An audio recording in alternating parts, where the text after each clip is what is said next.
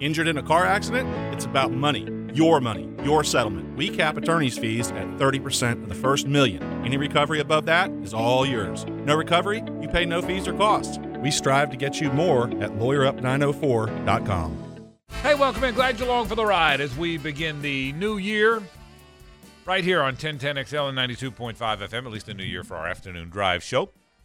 All the shows on today. Glad you are with us. So much to talk about today on the program. Good to have the band back together. Hays Carlyon, Lauren Brooks, Andrew Gibson. I'm Frank Frangie. You haven't had the band together for a while, so it's kind of fun to do I it. yeah, I feel like I haven't been here in a month. I know it. I know. So, but uh, we're back here. Vacation's behind us now. It's now time to get to work and all kind of fun stuff. We are going to go on and on about how much fun that Saturday night is going to be. My goodness, I've been thinking about it because I know you guys have on and on and on about what that what that scene's going to be like at the stadium, what it's going to be like Friday, what it's going to be like all day Saturday, and all the tailgating.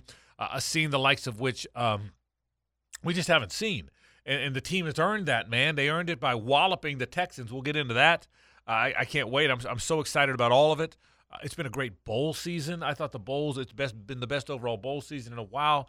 Both playoff games are fantastic. I, I was honored to call the Gator Bowl game that you heard here on the station. It was so with my buddy Shane Matthews, and it was a great game, maybe the best Gator Bowl game.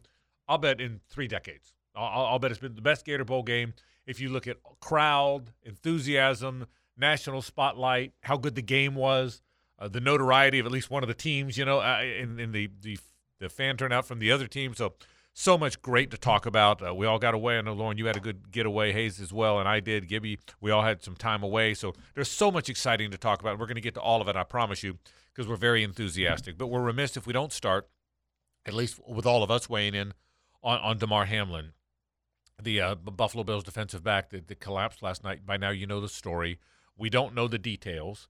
Uh, we know it was uh, it was heart, it was cardiac.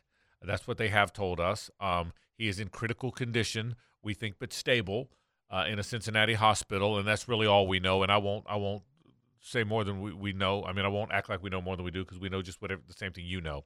Um, we are going to have Ryan O'Halloran come on the program. Ryan, uh, obviously friend of the program, was here at the Times Union for many years covering the Jaguars, moved on to Denver um, to cover the Broncos, and now is in Buffalo as a columnist uh, covering uh, the Bills and, and a lot of things in the Buffalo area. Ryan was there last night, Hays. He was at the game. He was in the press box. I think he was at the hospital afterwards, if I'm not mistaken. Uh, and Ryan is is a fantastic journalist. He is a veteran, seasoned, really good journalist. But I want to get the feel of just what it felt like in the stadium. So we're going to start that at 3:20. We'll get to that again. I, I think we're remiss if we don't talk about how it made us all feel. Uh, but then we're certainly going to get to all kind of Jaguar stuff and good stuff as, as well. For me, it was just like Keyontae Johnson.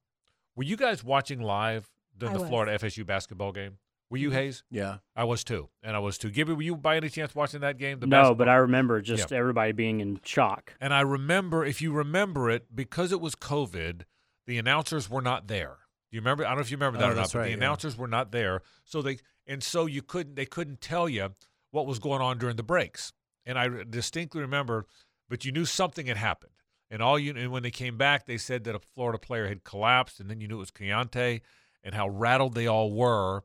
And I can still remember the story because at that point we were in the in the midst of COVID, so you didn't know if it was COVID related, and and so so anyway, boy, last night felt like that to me. There was just a numbing feeling, and because last night was the game everyone was so excited about. I mean, that was maybe the game of the year in the NFL, certainly among them. And um, golly, I just it was just a numbing feeling. All the prayers, legitimate prayers that I think we all really did say, uh, prayers that, that people shared on social. Uh, I thought the the broadcaster did a, a wonderful job. That, that there's no real. Uh, Suzanne and I were watching. Suzanne said, "Shouldn't they go to some alternate programming here?" I said, "Well, there's nothing appropriate. You don't want to show highlights of a game. You don't want to, right? So there's nothing really to do." And I thought Scott Van Pelt was magnificent as he always was. I thought Suzy Kolber and Booger and Schefter were fine too. I thought they all. Did, I mean, it's a hard job, man. And I and I thought uh, SVP was was magnificent. Ryan Clark was was so good, uh, but it was a numbing feeling.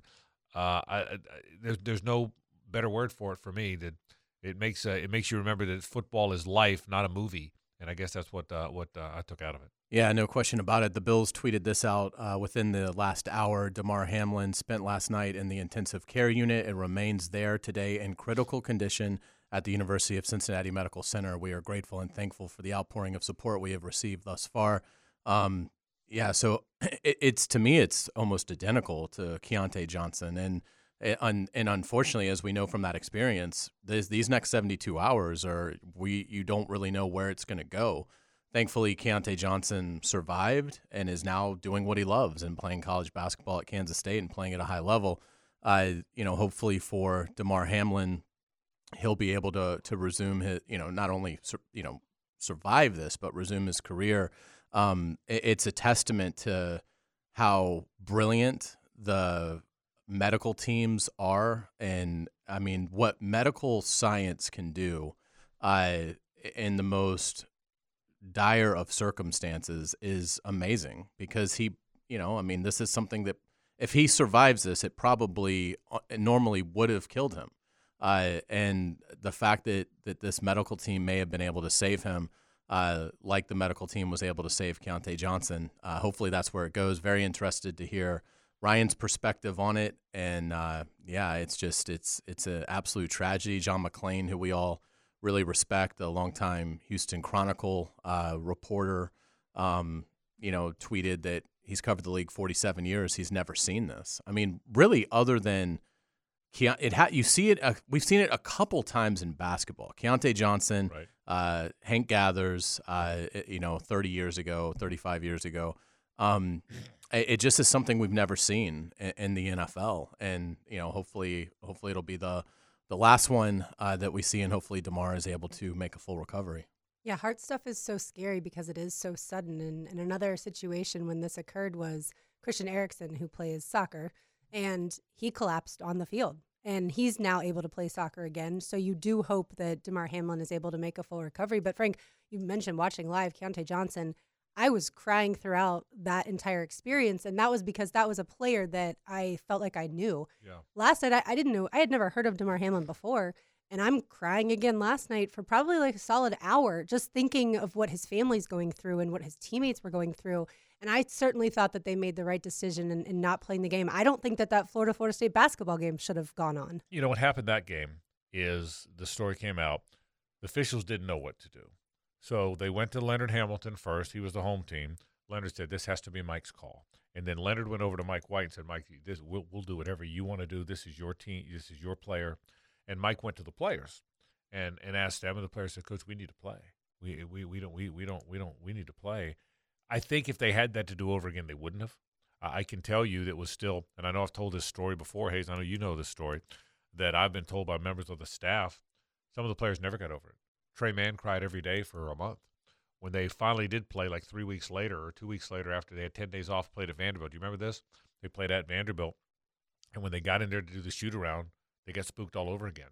Just the scene of it, the scene, because because the Vanderbilt arena probably not all that different than the Tallahassee Leon the tuck and so uh because it's traumatizing. it's traumatizing. And so yeah how traumatizing it was. And i know people were hard on the nfl for not immediately canceling the game and they're right they should have immediately canceled the game. It, it did take too long but they got it right. They had to, they wanted to make sure they got it right and they did the bottom line is they did get it right. Um I, of all the things i read about it one thing that really stood out to me one one of the do- doctor is it David Chao i think maybe it is it was really really well written. He's he's a cardiologist, but now writes about health. He was the Chargers team doctor for like thirty years. Okay, so that's who it is, Gibby. Okay, thank you. So, uh, so Gibby, you probably read it too. His his his take. Yeah, he's very popular. Yeah, and the one of the, the one thing he wrote was, and I never thought about this. He said, other than a hospital, a football stadium is the best place to have a heart attack. Now, there's no good place to have a heart attack, but but his point was the amount of medical personnel there because football is such a violent sport the amount of medical personnel there to handle all kind of tragedies, the amount of ambulances and, and, and defibrillators or, or just whatever. It, nowhere there's there you're never more armed anywhere than at a football stadium because of how how violent the game is. And so I wonder had he gotten hit in the chest at home or out to dinner or really anywhere out on a jog we may, he may not be around now, and at least as of today, it looks like he is for for now. And so, um, but it's just it's just a, a, a terrifying, scary story. Yeah, I really hope that we were going to wake up today to Damar Hamlin is is able to breathe on his own and, and is re- in right. recovery. And obviously, it's going to take a little longer than that, like Hays said. But but yeah, still praying and, and Yeah. praying and praying. All right, so let's take a break. We are going to start the show with a recap of that from Ryan O'Halloran. He does such a great job, and Ryan was there last night. What it felt like in the stadium, uh, what he might have seen transpire, and then again, that, that that's really all we can really offer uh, regarding this. But he will remain in our prayers. We'll certainly we got a Duval County Scholar athlete stopping by at 3:40. Uh, we're going to talk Jags and Texans and Jags and Titans and what an amazing scene it's going to be down at the stadium. I absolutely cannot wait for that. Uh, but right now, let's talk about uh, what Ryan O'Halloran saw from Damar Hamlin. That's after the break. This is 1010XL and 92.5 FM. Welcome back to the program. Frank Frangie, Hays Carlyon, Lauren Brooks with you, Andrew Gibson as well. Uh, most of us were watching last night or soon thereafter when Damar Hamlin uh, collapsed, the defensive back for the Buffalo Bills in, in the game against the Cincinnati Bengals. Our friend Ryan O'Halloran was there. Ryan, as you know, was here at the Times Union many years, moved on to the Denver Post, and is now a columnist for the Buffalo News and was covering the game and joins us now. Ryan, thanks for joining us, man. How are you? Good, good, Frank. Good joining you guys. Uh, hey, um, you've done this a long time. We all have, but but I'm going to guess you haven't seen anything quite like that. Um, what was it like being in the press box around other writers, around fans, as that thing transpired last night, Ryan? Yeah, yeah totally bizarre, uh, unprecedented, and you know probably for everybody in that stadium. And you know, I, I'm not sure how much ESPN showed or didn't show, but you know, he it was a totally innocent play. Uh, saw the tackle. You know, you later see on the replay, Hamlin gets up, take you know, looks a little wobbly, and then just falls back on his back. Guys, he was dead on the field. Yeah. uh, and they they brought him back. And so, you know, the, the the first red flag was the way he fell down. That means he was out. The second one was, uh, you know, players gather around the injured player. They could not look. They were backing away. They were sobbing. They were leaning over. They couldn't contain themselves. And then the third one was the big one. They're doing they're doing CPR compressions in the middle of the dang football field. So those were the you know that was sort of the setup. And we counted like 11 minutes between the time he got injured to the time he got put in the ambulance. Yeah. It felt like 11 hours. I mean, time was just crawling. Uh, boy, I'll bet in the press box. And, and look, we've all been in a thousand of them. And press, press, we, we work hard. Uh, we laugh and joke in the box. We we talk to our buddies. We talk to people we cover the other team that we haven't seen except for when we play this team. I've got to believe Ryan. There was even a pall over the press box. Was there? You know, there was because, um, you know, the first time they showed the replay of him falling, there was this, there was just uh, this gasp, Yeah. like, oh, and you know, everybody's heard that before, and you know, after a big hit or something like that, and then you just, I mean, like, we had three reporters there from the Buffalo News, and we just shifted into work mode. I mean, I, we were writing down, you know, he was injured at 8:55. The, the ambulance came on at 9:03. He was loaded in at 9:11. They sent to the team locker room at 9:17 we're just trying to chronicle everything we could because we knew we were going to have to write fast. We're going to have to provide the readers with stuff they were not seeing on TV. Ryan, uh, what can you tell us about Damar Hamlin as a as a person from from getting to cover him for a, a few months here? Yeah, I mean, second year player out of Pitt, sixth round pick. You know, entered the season. He was backup, special teamer. Micah Hyde, their, you know, one of their best players on defense. He sustained a neck injury in week two. He was put on IR. Hamlin becomes a starter, and you know, talked to him a couple times. Good spirit. Uh, you know, he had go- he was going through some of the things guys go through when they start for the first time. He, in the last couple of weeks, he was missing a lot of tackles, so he was probably fighting it a little bit. But so I thought this was going to have to be a big game for him because Micah Hyde could have come back maybe in the playoffs, but you know he was one of the he was one of the guys who was trying to an urban starting spot for next year at the safety spot. So, uh, and but you know he was one of the constants because they've had a ton of injuries in the defensive backfield all season. Hey Ryan, how do you think this uh, will affect the Bills as far as emotionally moving forward? Yeah, that, that's yeah.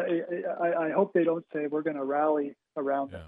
Uh, this is not a ACL uh, where it's uh, hey, we're next man up. You know, they I think they're going to. Uh, you know, it's going to take some time. I think uh, Roger Goodell made the right decision that this game will not be resumed this week. Uh, they have a scheduling. They got a scheduling not to untie because this was. Hey, let's face it. This is about football.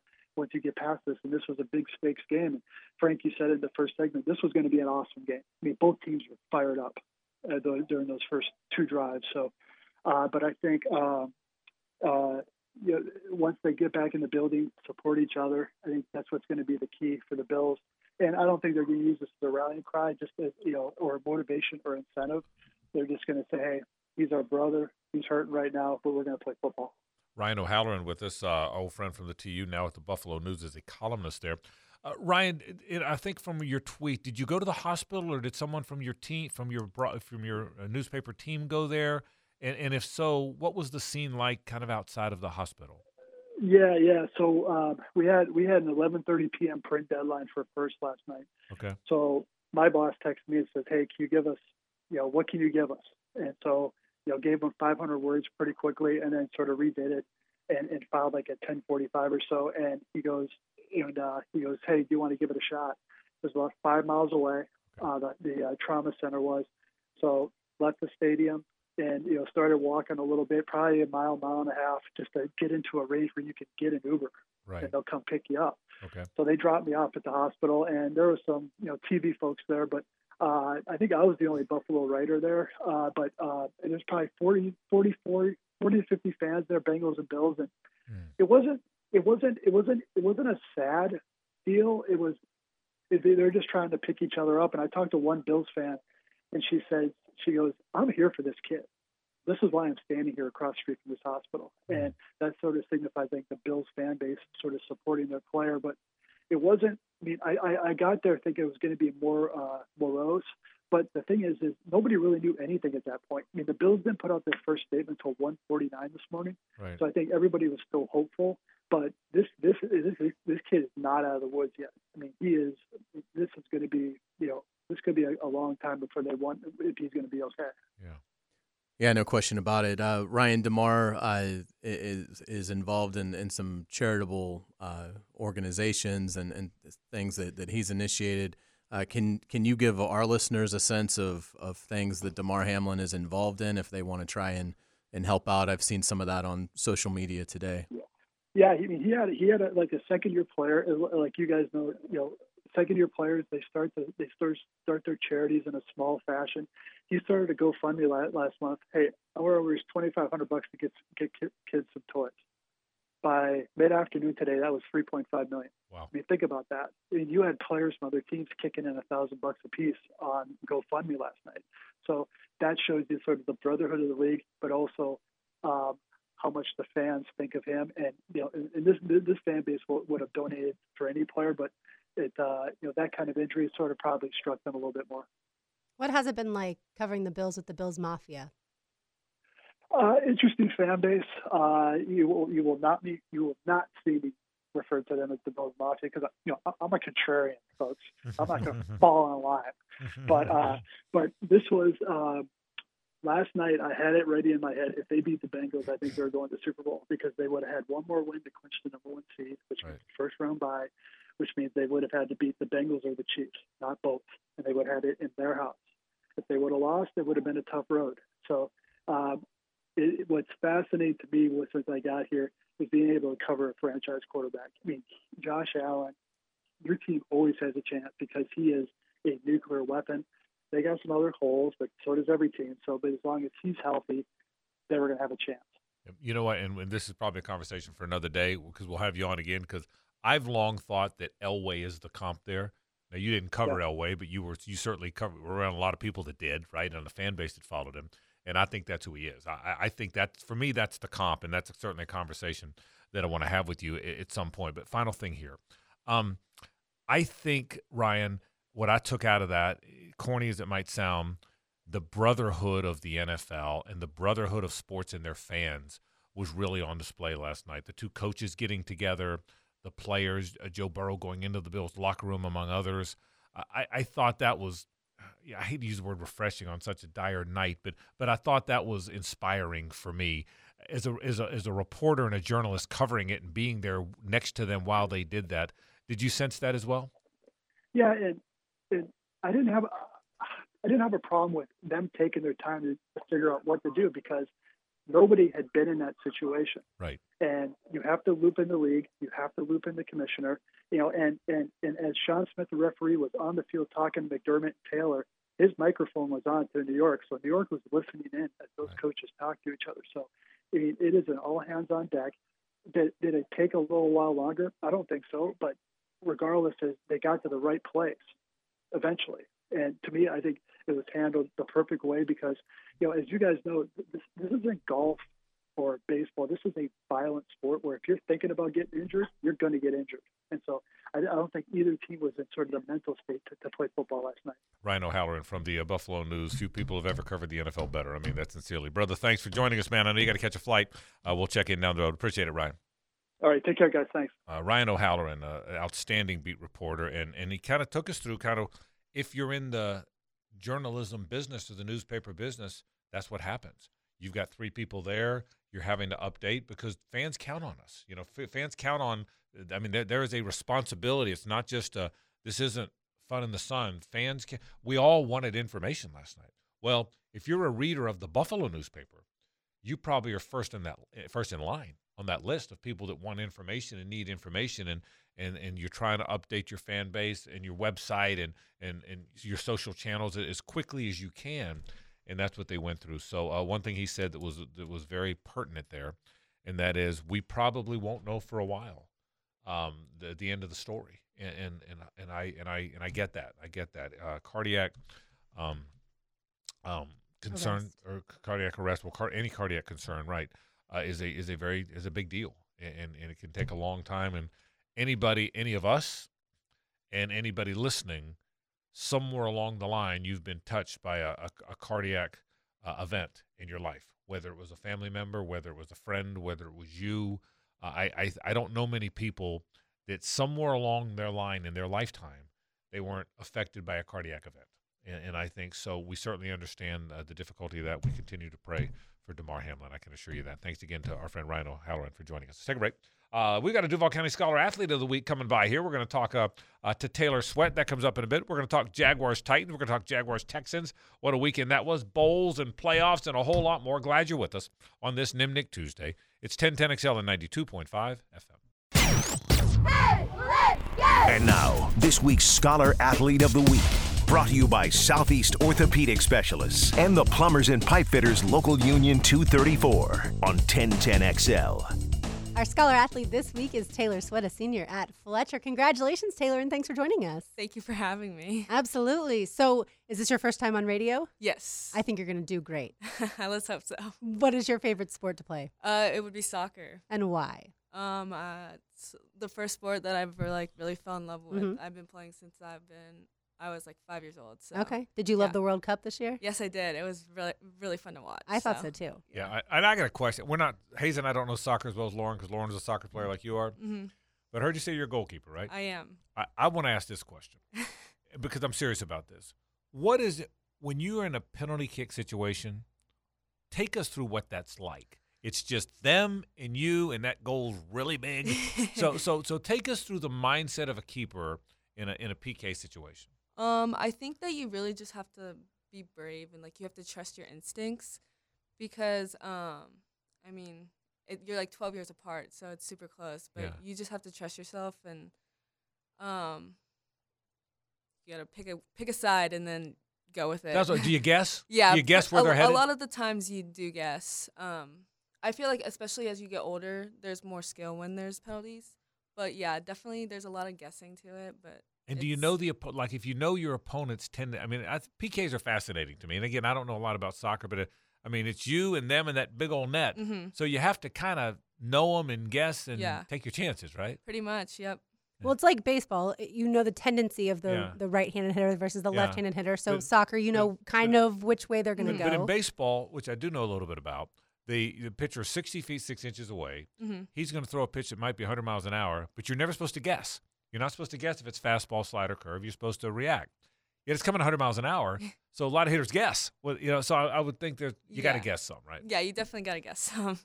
We are talking to the reigning Times Union Girls Soccer Player of the Year and the FHSA Girls Soccer State Championship game MVP. Taylor, tell us about that performance, winning MVP in the state championship game. What what were you able to do that day? What was your defense able to do that day?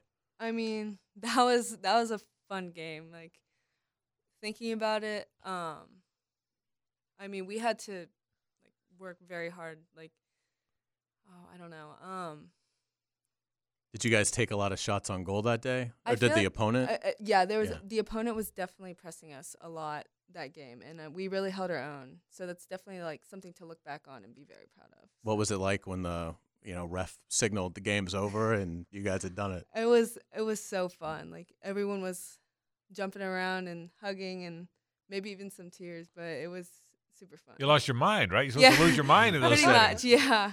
Tears are al- tears of joy are always allowed. Now, a keeper too, Frank may not know this, has to be very vocal because while there are other players that are, you know, the center mid obviously super important throughout the flow of the game, but the keeper is obviously the one that's going to set up mm-hmm. against free kicks and, and all that kind of stuff. Do you find yourself a, a natural vocal leader? Oh, I definitely wasn't at first, and it Okay. was something I had to learn. And I feel like I've come a very long way with that. So, Right. Let's talk about college. What are your plans? What do you want to do? um, so currently I'm going under the recruiting process, and I'm trying to play in college. So it's still something I'm trying to figure out, but currently undecided. What? Are, give me some possibilities. Oh, I wish I could tell you, but I'm not really sure at this Okay, point. Yeah. okay. How, how does that work? Do you go to camps? Do they do coaches come and actually watch your high school games? What what's sort of the process in, in getting coaches uh, to to notice you? Um, so usually they come to like my club games and stuff. I'm actually going to a showcase this weekend where good there'll luck. be thank you.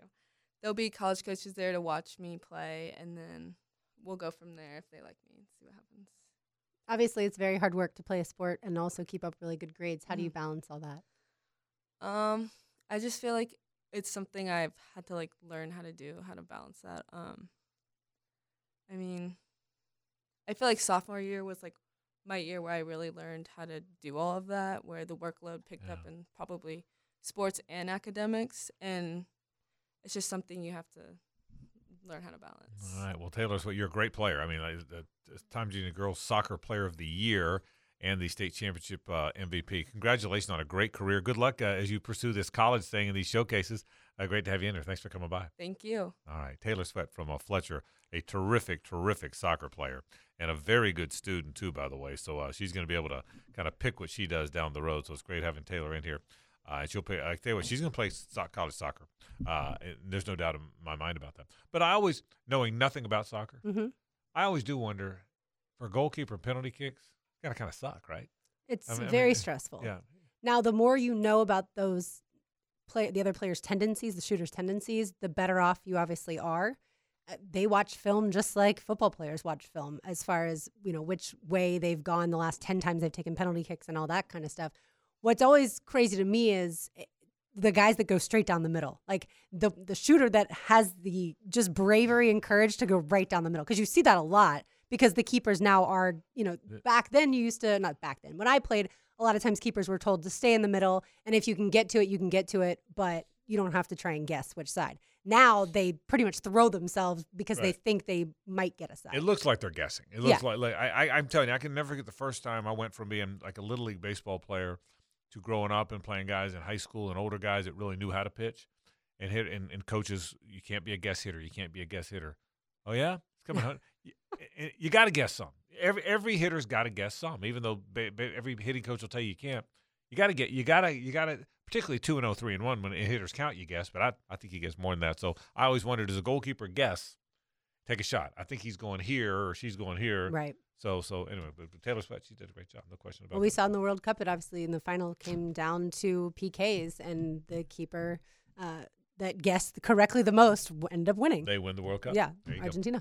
All right. Uh, thanks to Taylor for coming by and, our friend Tammy Talley for making that happen. We love our Duval County Scholar athletes of the week. We'll get to we'll get to Jags Titans in a minute. Let's start with Jags Texans. Were you surprised they mauled them as Uh, badly as they did? a Remember, lit- it is the a- Texans team that played everybody yeah, close for a, a little now. bit, but the Texans no showed, which was fantastic. They really did. So I mean, the Texans played about as miserably Yeah. as you as you can play, and and that's why again, and this is getting ahead of ourselves. It's it's why I wasn't concerned and am not concerned about the rest component because to me, you didn't have to exert yourself to beat Houston. I mean, it, it was it, it- almost came across from an intensity standpoint that it was a it was a joint practice at times. I mean, I, I thought the Texans were making business decisions left and right and totally playing out the string. Uh, so I, I which worked out great for the Jaguars. I, I didn't think the Jaguars played particularly well in a lot of areas, but you go and, and win a game by you know that amount, route an opponent on the road, a divisional opponent. Uh, it, it it tells you either how well you played or how badly they played. I think in this case it was really how bad Houston played, which was a surprise, a pleasant one, considering for the previous three weeks they'd been very competitive. Yeah, and, and I thought the Texans would beat the Titans based off of how bad the Titans are playing and how well the Texans were playing at that point in time. But yeah, I, I thought going into this game, the Texans knew the Jaguars were the better team. I don't know when the last time that happened was. I guess nine games ago. Uh, and look, I, the fact that the Jaguars were able to be so balanced offensively, I thought was excellent. Almost the exact same uh, amount yards passing and rushing. The three rushing touchdowns, and then the, to get the defense to play the way they did, I, I thought was excellent. And you might have hit it too, Hays. Uh, maybe they, they checked out because how did that team almost beat the Kansas City Chiefs? Right. And I mean- Dallas. I mean, da- and, and the Dallas Cowboys, but the Chiefs. I mean, I mean, the Cowboys are good. The Chiefs are maybe the best team in the league, and they took them to overtime. I also thought the plan, the Texans' plan, was weird. I understand you're going to use both quarterbacks. It was it was Jesse Palmer, Noah Brindise, wasn't it? Doug Johnson, Noah Brindise for a while there. It was uh, and maybe part of it was you can get away with that for certainly the first week when teams aren't expecting it. Maybe the second week when teams are still like, are they really committed to this? You know, how much should we really prepare for it? Now it was obviously out in the open. This was Yeah. the fourth week I think that they had, Correct. they had done it, and so the Jaguars were prepared for. I mean, there's a reason no one does this. Right, You know, right. I mean, Correct. because it, it's about as desperate a maneuver as you can make in the NFL. Well, part of part of quarterbacking is getting into a rhythm, getting a rhythm with your cadence. Your linemen and receivers learning your cadence. That that that's a whole part of the game. Is you settle in. Everybody settles in together.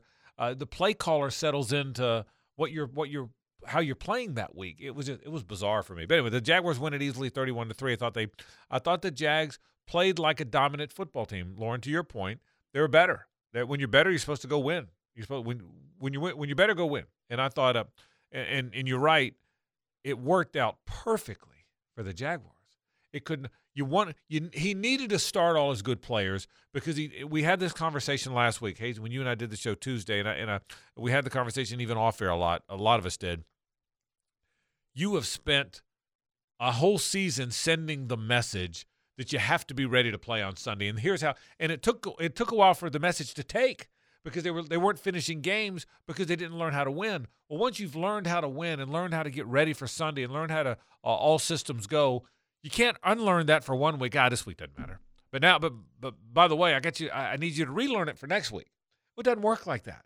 Not with a young team. With an older team, then maybe. But a younger team, it, that's not how it goes. So he had to start everybody. But what you hoped is get a lead and get him out of there, and it couldn't have gone any more perfectly. I I mean, it really could. Travis Etienne didn't even didn't even come on the field in the second half. Trevor was off uh, out early in the second half. Uh, it couldn't. That part could not have gone any more perfectly for the Jaguars. Uh, Doug Pederson's had a magnificent year, but I think the last week was the most masterful he's been in terms of doing exactly what you're saying, controlling a message immediately. Can, there was no, I mean, from the Great from point. the first time he saw a microphone, he said, "There are no meaningless games. We're playing everybody. Let's go." And uh, and his team responded by playing with a with a intense purpose and uh, it was great to see. And then you look at the data at the end of the game in terms of you know usage, and you see that Etienne only plays 24 of 63 snaps, 38 percent. You couldn't dream that up better, particularly considering he had 140 total yards of offense and a touchdown. Trevor and, and Brandon Scherff, who's dealing with the uh, abdominal injury, and Trevor obviously dealing with the toe. They play 44 of 63 snaps, 70 percent. That's perfect you know, 44 snaps. That's that's fantastic. Trevor really only took the one sack where Walker Little got beat. Um, and then defensively, your your highest rated defender uh, was Josh Allen in terms of snap count percentage. He played 77 percent, which is fairly high for. Jo- That's a, I'd say that's a normal uh, game for Josh Allen, but considering normally they've got your entire secondary plays 100% of the snaps, and normally two of your linebackers are going to play 100% of the snaps. Uh, you know, the the fact that Josh Allen was the most at 77%, you couldn't draw that up any better. So the Jaguars should be happy, in my opinion. I know Doug Pederson wanted Sunday. He was very vocal about that even in, in post game in Houston. But I think it works out better this way because I don't get a sense that they exerted much energy to beat Houston. And and I did I was encouraged to hear Doug say uh, yesterday they didn't even go over the Houston film. You lost a day of of preparation Right. for this game. So the best thing to do if you have to lose something that you would normally do in a week, lose the going over the Houston film because you just won by 28. There's not a lot that you really have to go over. So I thought that was smart. Go ahead and just cut that out. We're not going to even really review Houston. We're going to just go straight to the Titans. And uh, again, I'll, we obviously we have to see where this week goes and the result that we get in uh, Saturday night. But I thought that was you know brilliantly you know planned out by Doug Pederson. Just you know, okay, we're losing a day. We'll lose the day where you know instead of reviewing a game we won by 28 uh, we'll just go straight to Tennessee. I thought it was brilliant. I don't think this could have set up any better. And if the Jaguars do win Saturday night, then you've got either a full week for the wild card game or you've got an additional day. So, you know, I think it worked out fantastic for the Jaguars. What was the locker room like in Houston after the game? Because obviously, I'm, I'm mm. guessing they weren't overjoyed. They have unfinished business, like they keep saying. Yeah, I don't. I didn't get a sense that you know, f- for my job, I'm I'm in with Doug Pederson in his press conference. Then I go into the locker room while Trevor gets ready. So I'm in the locker room. Then I go back to the press conference room when Trevor talks. Then after Trevor's done, I go back into the locker room. So I'm not in there the second Sure. that it opens uh, after the the 10 15 minute cool off period. But yeah, you didn't get a sense that. Uh, it was interesting talking to Josh Allen uh, after the game, and you guys will hear that interview. Who played, you know, coming up w- Who played very well. played very well. You know, I asked him about this was the first time in like 20 years, 21 years that the Jaguars have played two consecutive games and not allowed a touchdown. The 2017 team never did it. None of these teams had done it since the 2001 Jaguars. So I asked Josh Allen about that achievement. He was like, they shouldn't have scored at all. We shouldn't. He was upset they gave up the three points to Houston. So uh, yeah, I don't. I, there was certainly I don't think was any sort of celebration. And again, that's another message that Doug Pederson is is voiced in in his press conferences, and he's certainly voiced it to his team. We've clinched nothing. We've won nothing.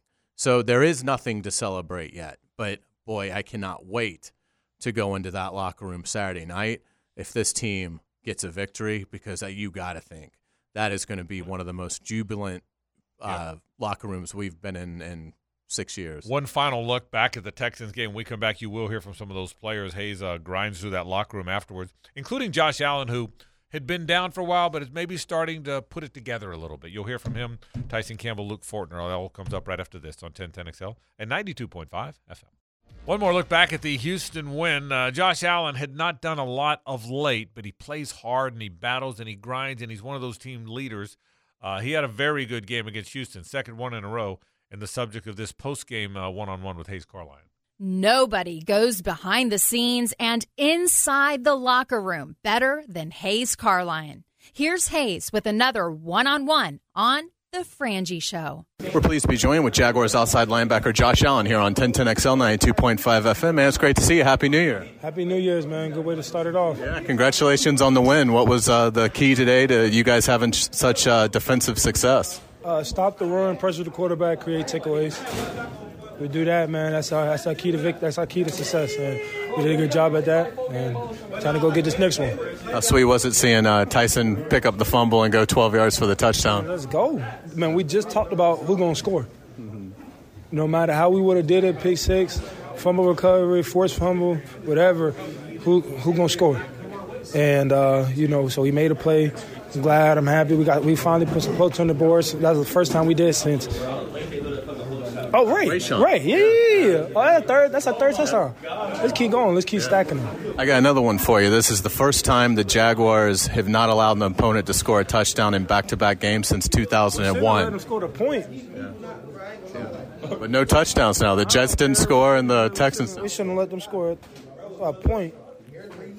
So we kind of, I know I'm upset about that. I mean, we should have. I mean, I'm, I'm not trying to feel no type of way. No, not trying to be cocky or nothing. But I feel like we could have really, we should have really not let them boys score. How good was it having Travon and Foye back? Man, it's a great. I love Trey, man. I love playing against this dude, man. I love the energy that he brings, the, the physical nature that this guy brings every freaking day, every play. We know we're gonna get from him, and uh, we're ready to go. Now wait for me, bro. God, leave. All right. I appreciate you though. And Foye too, and Foye too, man. Foye, man in the middle. You know, we got we definitely, definitely. You got a powerhouse like that inside, man. It's gonna be hard to run inside. Uh, hard to take the double teams also. That makes it a lot easier for the inside backers to come up and make plays. They do a good job at that, and we got to continue to keep going. What has this meant to you? You guys have busted so many streaks this year. You do it again today. Houston had won nine in a row. What's this been like for you, Josh? Uh, man, I remember going back. Come on now. I remember I, I was just thinking about uh, to the Chargers game, man, and sitting down, sitting on the sideline with Travon, man. I forgot what play we had, but he looked at me and said, "Bro, we special." It was week three, and, but we special, and I said, "Hell yeah, we are." And even though we had the little stretch when we weren't winning, we knew this was going to be a special team. We knew our moment was going to come, and we stayed consistent. We stayed true. Our job, our mission is not over yet. We are stepping, we are climbing up that ladder to where we need to get to when we get to that peak. Uh, but you know, we're a special team, man. We got to continue to keep going. Josh, I appreciate your time. Last one. Uh, how much are you looking forward to seeing the crowd Saturday or Sunday when the Titans roll in and seeing the Jaguar support you guys are going to have for the AFC South title? We need a full. We need a. We need a full crowd. And by the way, I ain't see a man guard Christian Kirk yet. Uh, to put that out there. Uh, but man, we want to see a full crowd. Uh, we want to we want to we want to we want to get some offside penalties for the for that for that defense over there. Uh, we want to get some false starts for the offense for the for the uh, for the Tennessee offense. So we need the crowd to be loud, man. We want them to pack this crowd, pack the stadium, pack the bank, and just know we're gonna be ready to play that game. Well, Josh, congratulations on the strip sack today and the win. Happy New Year, and thank you for your time. Wow, thank you, sir. It's cool seeing the interaction that this team has because if if you heard in that interview, Josh Allen says, you know, just brings up Christian Kirk kind of on a whim. Uh, and it's because Christian Kirk's walking right past him, going around the corner to head to the bus. And you just you don't often see the offense and defense. And you could tell Christian like looked back and had this great smile, and you could tell he appreciated it. And it just th- this team just really seems to be a bunch of really good guys that really do have a genuine respect and, and care for one another. And even good teams, I don't know that you always have that. The defense might have it, the offense might have it. I don't think I've ever seen it here where it's it's meshed so well, where the defensive guys appreciate the offensive guys and and vice versa. And I think they absolutely have built that. You know why that is? Because you're dead on, by the way. It's all Doug Pederson. It's all Doug Pederson created it. You better believe it is. And and what he's created is the the best players aren't entitled. When the when the when your best players aren't entitled, all that ha- that what has to happen is your great players can't be entitled. Because if your best player, Jalen Ramsey was the best player on the football team by a wide margin. By a Calais had a great year, but Jalen was the best. Would you agree? By a wide margin, the best player on the team. He was entitled. And when your best players aren't entitled, nobody is. Yeah, and I would say one of the best players on this team is Foye Oluokun, and I think he is the exact opposite of entitled. What a what a good player he is. Uh, you're right, Lauren. He he's not a not a sliver of him is entitled, and what a good player he is. Explosive, led the league in tackles again, by the way. Okay, he's leading the league in tackles for the second year in a row. He had nine the other day. I mean, what what a good player, tough nose. You're great call, Lauren. Does his job. Doesn't that, just just he just shows up and does his job. I mean, he is a he is he is certainly that guy. Uh, another defensive player that's becoming a star is Tyson Campbell. Hays caught up with him after the game as well. We're pleased to be joined with Jaguars cornerback Tyson Campbell here on 1010XL 92.5. Man, great to see you. Happy New Year. Happy New Year, my man. How you doing? I'm doing great. Tell me about the touchdown today. What was that like for you? Um, man, I just saw the ball. Just you know, when you running the ball, you know, good things happen. Uh, ball popped out. I saw it, picked it up, saw the end zone. Did you have the celebration planned, or was that uh, improv? No, the crazy thing is, like bef- before that drive on the sideline, I was telling Jink, I was like, I'm getting the end zone. I'm ride the bull. so I got in the end zone. That's what I did. So when was the last time you? Go ahead. Yeah. When was the last time you scored a touchdown? In college. Okay. Uh, So not that long. No, not that long ago. About two, two or three years ago. Okay. Very cool. What were you guys able to do? They obviously they only had three points. Uh, what were some of the keys today in your mind, Tyson? Why you guys were able to be so successful? I think it was just effort, man. We was just running to the ball. You know, running, we running to the ball. Um, you know, uh, preventing YAC yards, and, um, and everybody just did their job. Everybody trust. Everybody did their job. No explosive. Not letting the ball get over our heads. So we just played a, a clean football game. Christian Kirk goes over a thousand yards today on the season. What's he meant to the team, and, and what's he been like going up against? Oh, he's, he's meant a lot to this team, and uh, he's definitely helped me get better, um, especially during camp and in practice. So, you know, just to see a, a great receiver like that um, uh, do, making an accomplishment like that is well deserved. You've obviously played in some huge games in college in your career. Do you have any idea what it's going to be like when the Titans come in and the AFC South title is on the line? How much you looking forward to it, and uh, what what kind of crowd do you uh, want to see in Jacksonville Saturday or Sunday? I hope we sell out, man. Um, it's gonna be exciting. You know? uh, I feel like the fans gonna fill the stadium up. It's gonna be a lot of great energy, and you know I feel like we're gonna perform well. Tyson, thanks so much for your time. Happy New Year. Happy New Year. One of the core uh, parts of this nucleus, uh, young player Tyson Campbell, uh, certainly appears to be uh, headed towards a, a big time second uh, second contract here with the Jaguars and playing outstanding football. And it's going to be an, an interesting test for Tyson if the Jaguars can win Saturday night because my guess is if you get the Chargers, that's going to be a, a, tough, tough assignment. But uh, Tyson Campbell's up for it. Yeah, they didn't have Mike Williams, Keenan Allen last time. Going to happen yeah. this time, so we'll see. We'll get to that when we get to it. One offensive player that people talking about, Brandon Scherff is among them. Brandon Scherff said Luke Fortner is the smartest rookie I've ever been around. Now, again, he's an older guy. He's two years older than Trevor. Trevor kids about that all the time.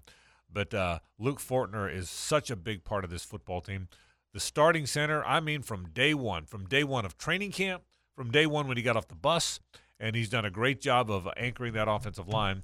Uh, Hays caught up with Luke after the game. All right, we're pleased to be joined with Jaguar center Luke Fortner here on 1010XL 92.5 FM. Great to see you. Congrats on the win. Yeah, appreciate it, man. Thank you. How's everything going for you guys? Yeah, it's obviously going great. Uh, you know, we're playing really good football lately and looking to continue it. Etienne breaks off the 62 yarder. What happened on that play? Oh man, that was super exciting. Uh, he read it great. He, he knew exactly what was happening before it happened, and uh, he had accelerated vision and, and, put it through the hole there. Luke, what did, what kind of approach do you think you guys showed? It was obviously uh, a, a, challenging, unique week in terms of there was talk of how how much does this game mean, and are players going to rest? And you guys just came out here today, took care of business. Yeah, I think it shows a maturity around the team. It shows uh, how much the veterans on the team and the coaching staff kind of uh, coached our way through this week, and the veterans led the way through the week, and you know showed that this game mattered to us, and we were going to come out here and uh, win the game. You don't get in trouble or fined if I talk to you, do you?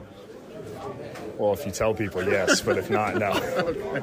All right, good. I don't want to get you in trouble, but uh, how's everything going? You haven't missed a snap this year. One of the, uh, I think it's just you and Oluokun who haven't missed a offense or defensive snap. Uh, unbelievable Ironman for a rookie. What's the season been like for you? You gotta find some wood to knock yeah, on. But uh, no, no, no. It's uh, it's been great. Uh, I've just been helped tremendously by the guys around me on the offensive line. Obviously, older guys, veteran guys who know what the grind of a season is like, and, and kind of helped me through that and coached me up along the way. What's it been like working with Trevor? Oh, he's incredible. He's a great dude. He's a great player, uh, great quarterback. It's been fun to watch him grow and be a part of that, and you know, take a little bit of credit. Yeah, absolutely. What what was that like? He he obviously hit the last six seven weeks just an amazing elevation in his play. What what did you notice as he was sort of going through that from your unique perspective? Uh, I think what I noticed is it, it didn't you know, all that work was he was putting in, you know, early when people weren't so high on him and he was struggling a little bit. All that same work he was putting in the whole time, and uh, finally, just the dam broke, and he, you know, it all came to the light. You guys have a, obviously a huge opportunity Saturday or Sunday, whenever the league schedules the game. What are your early thoughts about seeing the Titans again and the stakes and the environment that it'll be in Jacksonville? Yeah, they're obviously a great team. It'll be a great game, and you know it'll come down to the wire. I'm sure. Uh, you know, I hope TIAA Bank is rocking, and I'm excited. Luke Fortner, thanks so much for your time. Congrats on the win today. Yeah, appreciate that. Yeah, I always uh, worry when you talk to the rookies, particularly rookie offensive linemen, because they have a tendency to get fined or, or kind of yeah. get a, a, little bit uh, of, of, of fun uh, you know, uh, ribbing from their teammates. So hopefully, but Luke Fortner, it's, it's, come on, are you really still a rookie? This yeah, is like, like this is like game yeah, 16. Yeah, and, and, to your point, and he's like 40. He's like, yeah, he's he's actually older than Stetson Bennett, I think. So, um, but uh, but yeah, it's a, he's a he's a savvy uh, savvy player for being a rookie, and it it is uh, incredible. I think uh, in terms of the achievement uh, to to have logged all 1,074 offensive snaps. Knock on wood. Uh, knock on wood, as, as he said when I asked him the question. Please knock on wood.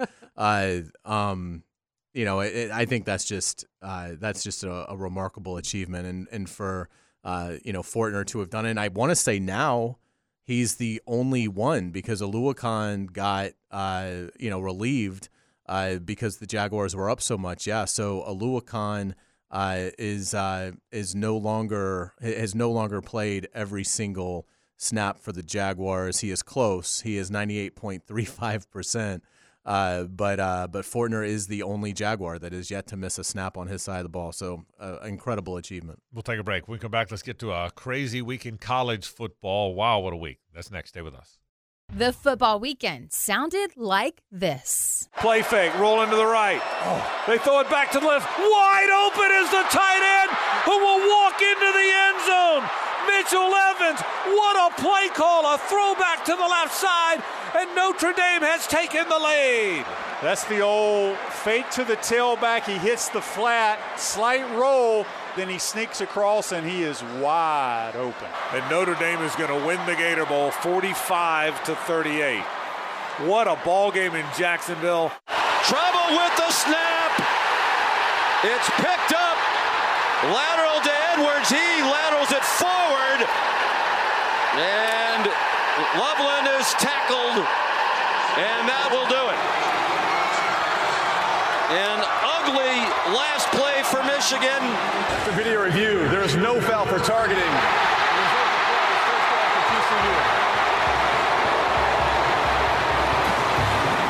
Duggan takes a knee, fitting that the football is in his hands as they march on to the championship game.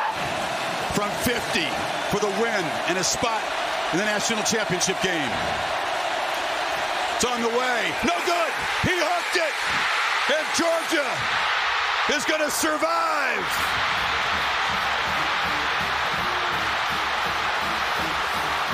At the stroke of midnight, the first few seconds of 2023, Ohio State falls one kick short. The Jaguars have come to the Lone Star State and they leave alone in first place in the AFC South. How good is that? How good is this bounce back from the Jacksonville Jaguars been? They were 2 and 6. They were 3 and 7. They're now 8 and 8. Control their own destiny. They play the biggest home game in a long, long time next week. We are the new kings of the AFC South. Excellent job, Andrew Gibson, on the rewind. Of course, that featured our own Frank Frangie twice. Once with Shane Matthews calling the Notre Dame win over South Carolina here at the Gator Bowl, which was just a fantastic Gator Bowl. You had Sean McDonough as TCU shockingly beat Michigan. Chris Fowler as Georgia escaped against Ohio State. Thanks a lot, Noah Ruggles uh, the kicker for Ohio State. And of course, Frank again on Jaguars Texans with Tony Boselli as the Jaguars are now in first place in the AFC South. Excellent job. But I do have one complaint, Andrew Gibson. Yes. What do you got? To this point in the show, we've had no Loser Tuesday. yeah. No, we haven't. The last time I lost, yeah. we hey, talked hey, about hey, it for three coming. hours. We did. It's coming. It's coming. This time, we have had yeah, no we're, loser we're, We're going to do the picks and loser next next segment. Okay, next segment. I'm just all. saying. Okay. There's there's no fairness. When I lose, it's a it's just piling on. Yeah. No, when did, when did you lose? Last time. last time I lost. Or the last six times, or whatever. You mean when, when there was Clemson stuff all over? The- Yes, correct. When Clemson was people from other parts of the building chimed in, and everyone thought it was Uh. really funny. And this time, Gibby loses, and no one said a single word. Well, the the only thing that's different to me is that we didn't pick the the bowl games on the air. We That's did it right. on a Good on a sheet, and so there wasn't really much I could Good go point. pull Well from. said. That's true. Very well said. I would have made fun of myself for picking NC State. The, the best part was Hays goes, "When did you lose?" And, well, Lauren, don't you? that was awesome. So, so there you go. Uh, we'll do our loser Monday and our picks up. The picks contest is, I mean, it's gripping, and we'll get to all that coming up in just a bit. Um, let's start with the games. Boy, that Ohio State Georgia game was a fantastic game. Uh, by the way, I thought it was probably targeting. I think it was probably targeting against Georgia. I was surprised they they waved that off. I don't mind that they waved it off because I'm still not sure I know what targeting is, to be honest with you. But I'm not going to go down the tunnel of, or the path of if he doesn't get knocked out of the game, they win the game. Even if I think that might be the case, Georgia's won too much, too dominant, too many games, too many years for them to say, oh, all of a sudden Georgia would have lost if not for a lucky break. Now Georgia's Georgia's great. Georgia's going to win. By the way, Georgia's going to beat TCU by about 100. Okay, you want you want to score for that one? I'll give you 101 to four. Okay, I'll take TCU in '97. will you? Because I think I think Georgia's going to roll them, but we'll see. See, But- uh, the one thing I will go back to though, Georgia's secondary is its biggest weakness. And last year, obviously against Alabama, both the best receivers ended up getting knocked out. Against Ohio State, its best receiver got knocked out. So I do think that made a difference. And it is a year where everyone's scoring, and who knows who's beating whom anymore. I will, I'll give you that. But I think that Georgia defensive front is going to maul him. I don't think they can block. But we'll see. But back to these games, two terrific games, man. I, I, I will say that. I, I in the TCU game, they got ahead. What they did is they got ahead of the race, and Michigan couldn't catch them. That that that was the you're the underdog, get ahead, get a big lead, and then just hold them off. And I three or four times I thought Michigan was going to win the game. Did you did, did you think that watching it? Three or four times I thought Michigan was going to catch. I, I thought Michigan would win as I as I was watching it. I was surprised that TCU was able to hold on. yeah, I, I think JJ's second pick, JJ McCarthy's second Yeah. pick, is when I thought, all right, the Wolverines are in serious trouble. And, and again, they didn't have Blake Corum, but when you make Michigan, when you get Michigan into a passing track meet, you've probably got them, and that and that's why so it was a great win. As for Georgia, I'll tell you what, it's ama- it's amazing how many good players they have recruited and developed. I I I mean, I've watched them enough now that I shouldn't still be amazed that they have that many good players. I, I by now because Ohio State's got a good team. Michigan rolled them one time. That's the- they have one blemish on their their record, and, and Ohio State's good. Ohio State's legitimately good. The quarterback's really good, and Georgia finds a way, man. I, it's hard if you're not impressed with this Georgia team. You're trying not to be because they are really, really, really good. Matt Hayes tweeted this out. I was thinking the exact same thing. Does Kirby Smart have the stones? He said stones. I said cojones out loud to Brian. Does he have the wherewithal to replace Stetson Bennett when it looked like he wasn't playing that well? I didn't think Kirby Smart would ever put in Carson Beck, but I it, the thought did cross my mind when he wasn't playing super well. See, for me, when I watched that, when I, re- I read Matt's tweet too while watching the game, Hays, I thought, no, no, you don't, you don't, you don't pull a guy because he's off. If you if you've got a guy that's been off a lot and it's clear that he doesn't have it anymore, you may pull him then, but you don't pull a guy that's he's off the mark a little bit. I thought Stetson Bennett, there was a chance he was going to bring him back. I, I, I so I, I Stetson Bennett's an interesting cat. He, he's he and he and Luke Fortner are both about forty. He uh he's an odd interview after the games. You know, he was an odd interview when we had him in, in media days. But he's a good player, man. He's a good player when he has to be. And man, do they have players on that football team. That that's what stands out to me is boy, do they have players on that football team. Georgia is absolutely elite, and and they deserve to be the uh, the defending and and to repeat is champion if they can beat TCU. I do think it is remarkable that you have the Metchie injury, the Jameson Williams injury, and the Marvin Harrison Jr. injury. I mean, that is what are the odds of that happening?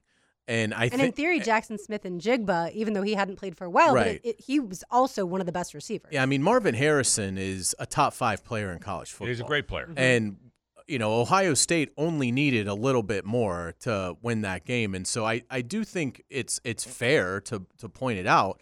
Um, you know, and and again, it's just it's just it's amazing that there's been those three examples of it uh, of really explosive players that if you looked five years down the road. Uh, you know, Metchie's a little different because he's going through the the unfortunate, uh, you know, medical condition. But you know, Jameson Williams and, and Marvin Harrison Jr. is going to be. I mean, he is going to be every bit the player his dad was in the NFL. He is sensational. Uh, but but Georgia, it, it you know that's part of being great Right. is great teams tend to get breaks, and it you know and look, it, it ended up being a clean hit, and it was a great hit. Right. It was you know a great play to disrupt the disrupt the ball. The Metchie and Jameson Williams, I think, were just non-contact. Right. They were running down the field, and and just their their knee got caught. But um, yeah, I, but I agree with you. They're gonna. I think they're gonna destroy TCU. Uh, I don't think that game will be overly compelling.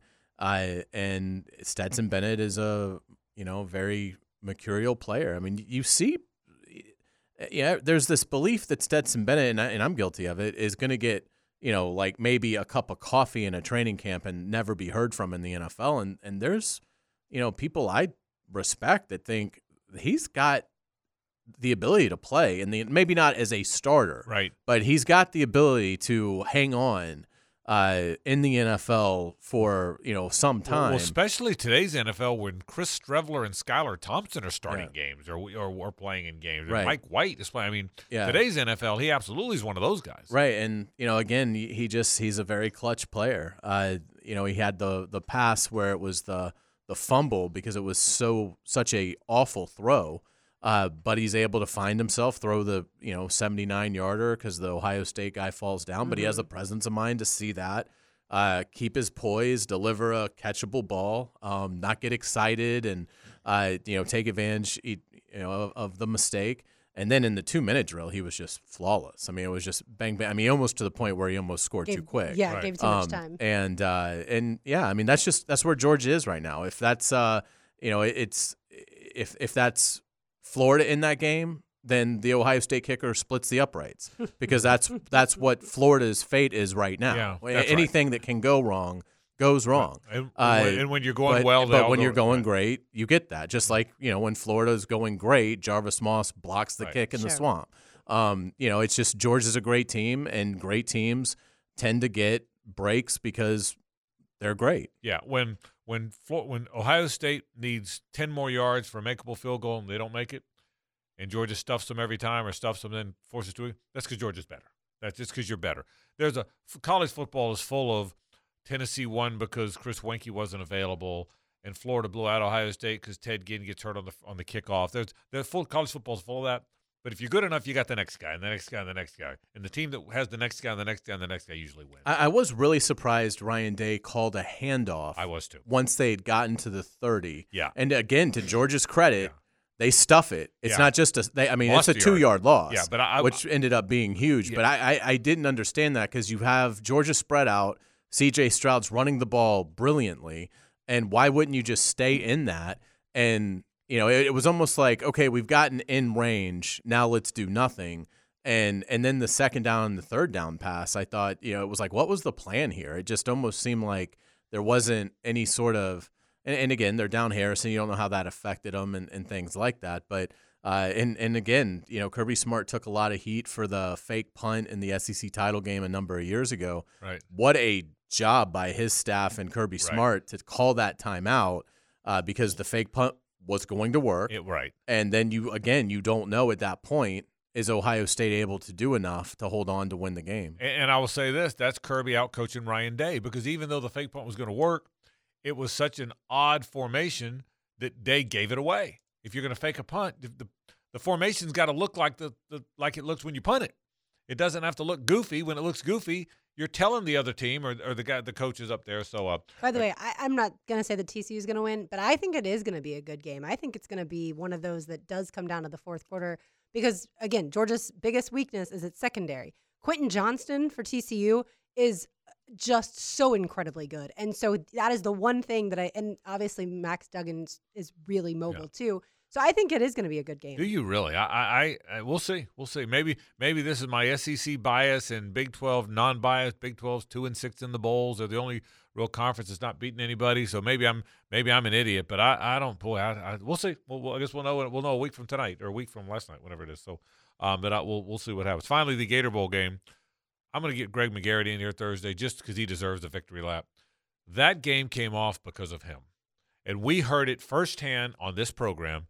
He made it clear. I mean, from the from we kind of started kidding him. And remember, we came on in September. We said, "Who's going to be in your game?" He never wavered. A lot of times, bowl reps have to. Well, you know, we appreciate whoever we get. He said, "We need a team from the area.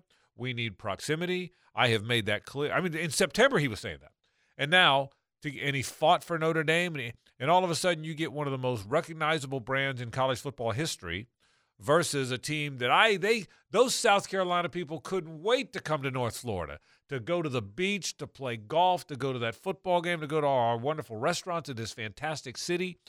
And I'm telling you, driving into the game, walking through some of the tailgate lots, uh, being in that stadium, walking around that stadium, it was absolutely magnificent. It looked like it felt like the Gator Bowl in the mid '80s when it always had 80,000 man or 70,000, whatever the number was, and the game delivered and the weather delivered and and we had a great time calling it. It was a it was a magnificent day. I'm telling you now, it was a magnificent day in that ballpark.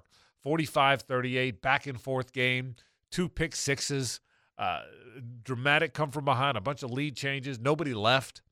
Gosh, what a fantastic, fantastic Gator Bowl. Well, I told you earlier, there are a bunch of Airbnbs because we live at the beach and obviously people like to come visit. Tons of South Carolina fans all around. And so I knew that there was going to be a certainly a very pro South Carolina crowd. I thought going away, South Carolina would win that game. Yeah. Tyler Buchner hadn't played since early in the season for Notre Dame. Spencer Rattler had been playing so well. The way South Carolina closed the end of the season, I thought for sure the Gamecocks. Well, would one of the reasons I mauled you in our bowl picks and mauled all of you, I like Notre Dame in that game. I thought Notre Yep, Dame had more good did. players. I thought Notre Dame had more good players than South Carolina. So, uh, but uh, but seriously, it was a wonderful, wonderful, wonderful day. All right, speaking of picks, we'll take a break. We're going to give you our Loser Monday update. It's getting interesting. It's not over. Did you hear that? I did hear that. Loser that. Monday is not over. We thought it was over, but Lauren Brooks has hung around, and the picks contest might be as good as it's ever been in the history of picks contest anywhere. I heard there was one soccer picks contest in Norway once that was better, but this That one- was the Oslo League. that was the Oslo League, and that one always delivers. Yeah. is what that does. Uh, we'll tell you picks in uh, Loser Monday and a whole lot more after this. Have you heard about the lonesome loser? Beaten by the queen of hearts every time. Have you heard about the lonesome loser? He's a loser, but he still keeps on trying. All right, it was a tough go for Andrew Gibson out of Murphy, North Carolina, where he played for the Redbirds up there. Gibby was nine and eleven in our bowl contest. I was sixteen and four. I just walloped y'all. You really did. If we had done game picker uppers Yeah, when it I comes had to a bowl bunch of picks, those, yeah. you had several. I was sixteen and four. Lauren and Hays were both twelve and eight. That was plenty good enough. They play for third. You play, you play for third. So, um, so Gibby was nine and eleven. Gibby finished uh, last, so he is a loser. So, Thank you wa- for our delicious Yes, thank you, Gibby. Gibby. Yeah, well done. So now the way, but let me tell you how Loser Monday looks now. Thank you, Ray. Thank you, Ray, as well. Now all I'm of so us, glad I, I love Ray, but I'm so glad I didn't see Ray today You- for the first time in a while. Yeah, Ray's one of the nicest guys ever, but it is good to not see him on Loser Monday Mondays. You're, correct. you're exactly right about that. So, um, but so now the way this thing looks is this: with one event left in the season, and that will be the NFC AFC Championship game. It looks like this. Uh, Chris Reimer had one loss. He was never really in play to be the loser. If he ever, if he ever wears that, it's been a real tough yeah, year yeah, for Chris it Reimer. really has. Uh, the Hay- one year that you had in golf, if he ever had that Yeah. year, he might wear that. hat. He might. You'd Uh, have to pretty much lose every one. Uh, Hays and I both have two losses. We are safe. I lost the final four when my guy got frozen out in the World Series when I picked last. Those are my two excuses. Uh, Hays, Hays lost twice, the Players' Championship and the NCAA tournament, so we both have two losses. Gibby now is up to four losses. Uh, Gibby now has four losses: the Sweet 16, the NBA, U.S. Open, the Bowls. Lauren Brooks, who's certainly most familiar with that hat, has five Mhm. losses. I make it look good. The Masters of Draft, no doubt. PGA, the British Open, and the conference quarterback. So here we go. One, two, two, four, five. There's one. There's one match left. Eh, we what we do is the NFC AFC Championship game weekend, and we'll all participate. And uh, we Yeah, pick. because if you lose, you're bringing lunch. That's exactly right. So we all participate, and it's we all draft three players, unless Hays whines about which player he has to draft. Well, I might. Yeah, I've been known. we all I have. PTSD from this one. We'd have three players, and whoever has the fewest amount of points is a loser for the week. Gibby, all you have to do is finish third, bro. Yeah, that's all I'm trying to do. Gibby and says Gibby, it. trust me, they are cheering for you. Lauren has what? Five or four losses? She's got five. Okay. You, you, you know, so, no, So so, would- so if you if you were the loser this week, you're still not the hat wearer. Now it's a playoff. Yeah, then it's a playoff. and the Don't want to get there. Yeah, and the amount of time Hays and I will spend coming up with the prop bets that'll be the dot time. We we may just go drink for a night coming up with these. yeah, we might. The the playoff might be settled. I'm thinking April 19th. That's right. Ready for golf to come back. So, uh, but so, but if Lauren, if if anybody other than Gibby loses, Lauren wears the hat for. Is that the third time in four years? I just Yes. Mm-hmm. I think you knew that, but I wanted to say it. So, but anyway, so, so oh, no, have- I think it's the second time in three, or is yeah, both. I don't Three know. and- Lauren three and- keeps all the records. Three and four and two in a row. No, I keep those records. You do? Yeah. Three, Okay. Three out of four. So I'd be three out of four and two Yeah, in a row. So it that's was it was. Lauren Hays, Lauren, and then we'll see who this is. So there you go. Here's where the real drama is. Can I give you the real drama? The picks contest is pretty amazing. If I'm right, are you guys dead even? Or That you is correct, Or you sir. have you Lauren up one. You're dead even, right? I think we're dead even. We are dead even. Last night's Bills Bengals game was going to go a long Okay. way in determining things. Had So- the Bills won, Hays would have had a game picker upper. So 68, 68, 61, 57. Is that right? I, I just have- know we're tied. Yeah. And I have we're tied at 71, 61, and 59. Oh, you know what? I didn't give you your points for this week. Okay. My bad. My bad. I didn't have- So you're at 71 points. Yep. And then you have, Frank, you have 61, and Gibby has 59. Okay. So 71, 71, 61, 59. So here we go. What if we tie? Um, well, then Gibby and I have to get get to come up with something fun, right? Gibby, we'll, Yeah. we'll, we'll spend some time, but but I mean, I mean, think about this. We've done this thing since September third, okay, and here we are with one week to go. You guys are dead even. We haven't had that before, okay. In a um in a very narcissistic moment, let me point out that we started this in eleven. We the first six years, Blue and I split at three three. The last six years, yours truly has won that. He said very narcissistically, finding a way to make it all about him since he's nowhere in the in the running here. Um, but now there'll be a new champion, and this is big stuff. Uh, so seventy one points each. We'll pick we'll pick six games next week. I will decide the games.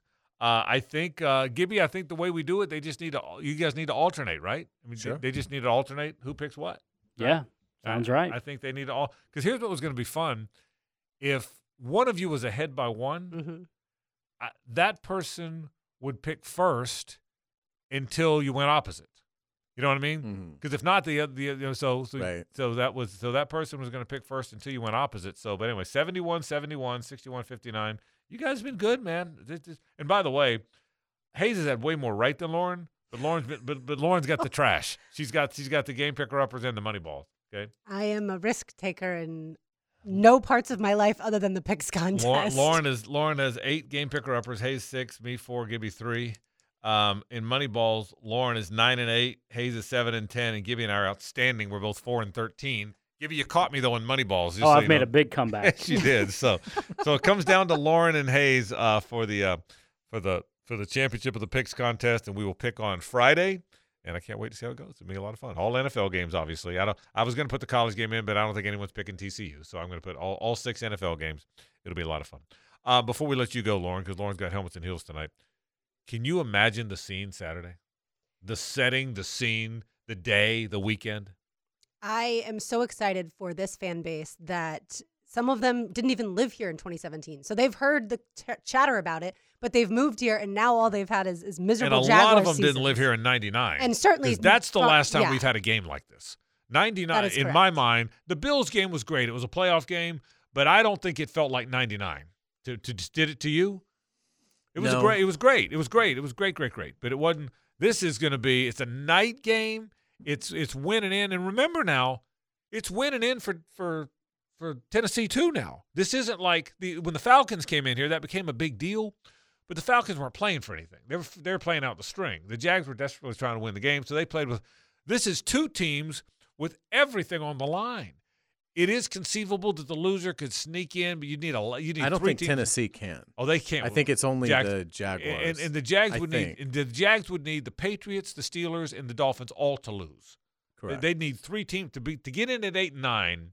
You'd need all three of those teams to lose. So And the Steelers aren't going to lose. We all know that. it's not likely that any of the. It's not likely that all three are going to lose the game. I mean, it's not likely all three are going to lose. And instead of having a home playoff game, your reward is to go to Kansas City or, Buffalo, yeah, or right. Cincinnati. Yeah, but you're probably not even in. The reality is you're probably not in. Probably and the not. Buffalo playoff game in January of 2018, that was a one o'clock kick, and there were a lot of Buffalo fans. Uh, of the s- seven. this- Yeah. Oh, you're right. Yeah, January 2018 of the Yeah, 17 yeah. season. And I think Jaguars fans went into that assuming the Jaguars were going to win. I 'Cause do the, too. The Bills weren't that. I, yes, they were a playoff team, but they weren't that good. And the Jaguars won. Ben Koyack in the back of the end zone. That's right. But the. Jaguars Jalen won. Ramsey with the pick. But that's right, the diving pick. But but this is different.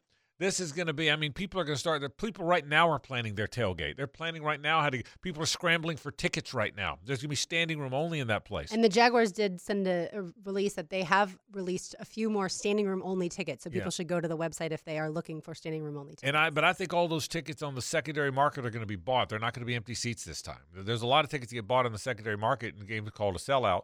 But no one's in the seats. That's not going to happen this time. People will be in those seats. It's going to be a scene the likes of which we haven't seen in a long time. And again, the magnitude of this thing is because it's winning in for both teams. And, it's your hated rival Yeah, and it's more than anything. rival. And for Tennessee, it's it's the last bastion of look. They're going to have to. If I'm sitting in Nashville right now, they're going to have Trevor Lawrence for a long time. They're going to have Travis Etienne for a long time. My running back's great. He's also 29 in a league where 30 year old running backs usually don't la- don't make it. And so I don't. I have no idea who my quarterback's going to be moving forward. I got. We got to play Josh Dobbs, who's never played, and and is a journeyman. So there, it's desperation, last hope for my team. If I'm a Tennessee fan, it's we finally are going to beat the villain. If I'm a Jaguars fan, which I am. So so you know, I mean, this is the the the storylines in this, and it's on Saturday night. And and look, I was hoping for Sunday because I know that's what the team wanted, but for a fan base and for craziness in the not that Sunday night wouldn't have been crazy, but Saturday night's going to be crazy on steroids. Can you? I just can't. I'm telling you, I'm so excited about what that setting will be. Don't you think it's going to be just unreal? It's going to be magnificent. It's. It, I think it will be the the greatest environment that that I have seen. Uh, certainly covering the team uh, since 2013, and because it feels like this is a legacy game. It, it feels like this is the start of the legacy of Trevor Lawrence and Doug Pederson here in Jacksonville. And I don't know that in 2017 when they beat Buffalo, people were very excited about Sacksonville and the team, but I, I don't know that there was a sense of okay, now Jacksonville's going to go on this amazing run for 10 years. Uh, I mean, there was certainly excitement because you you know I right. a lot of us thought they'd win the Super Bowl the next year Oh, in yeah. 2018. So I'm not trying to to say that these are all remarkable environments and, and scenes, but this one I think is a little different because in '99 you didn't have the pain and suffering that you've gone through for the last 20 years. Right. So you've really had to watch and endure some tough football to get to this point of uh, of brilliance. And it really does feel like this is a legacy Yeah. game. That Trevor Lawrence is a legacy player in the NFL, and this is going to start the foundation of what is his legacy in the biggest of moments. Because it's not going to count as a playoff game, but it absolutely is a playoff game. And if the Jaguars win it, Trevor Lawrence could be a player if he stays healthy, where I mean he might he might win a division in you know four of his first five years. Well, that's the difference between now and 17. Is 17, you had Sacksonville, a lot of good young defensive players. There was some hope. Leonard Fournette was just a rookie. Uh, you had some hope that you were built for a while, but you didn't know if you had, you knew you were to, you knew your quarterback wasn't going to be as good a passer as some of the teams you were going to play even moving forward. Now, you thought you might could overcome that with everything else. He was tough. He was a gamer. He was well liked. Your defense was really good. Your, your running back was good. But you didn't, you always knew that the other guy often, you knew the other guy often could have a better passer. Well, that's not the case now. In a league where you got to have a passer, you got a really good passer. So, Doug Pederson will never have to do what Doug Marrone did, whether it was the right decision or not, but go into that conservative offense Right. against the Patriots in the AFC Championship that's game right. because he was trying to make sure his Yeah. quarterback didn't blow Yeah. the game. Yeah. With Trevor Lawrence, you, you know he's going to go win the game for you. and you've got an elite coach. Doug Marrone did fine in that 17 team. He he was one bad referee, one inadvertent whistle about away from being in a Super Bowl. He did great, but he wasn't an elite coach. There at no point did you ever think he was. He was a good coach. This guy's an elite coach to go with the elite quarterback, and nobody debates that. He's got a ring. He's got a ring in his house. Okay, this guy's got the ring, and so um, but oh, all the I mean, but it all matters on Saturday night. Winner take all, man. Winner moves on. Winner plays at home probably the next Saturday. By the way, my guess is that'll be a Saturday game. But uh, so I mean, the winner winner play moves. This is a elimination game, man. This is as good as it gets on a Saturday night in Duval. My goodness, I've been thinking about this. Uh, it's funny how it works out, and, and and kudos to the NFL for scheduling it this way. You know that kudos to the NFL for scheduling it where here come the Titans to the Jaguars, don't like each other, two Southern teams, two similar markets. Nashville a more advanced market, I know that, but two similar markets. Ooh, is that going to be good? We got all week to talk about it too.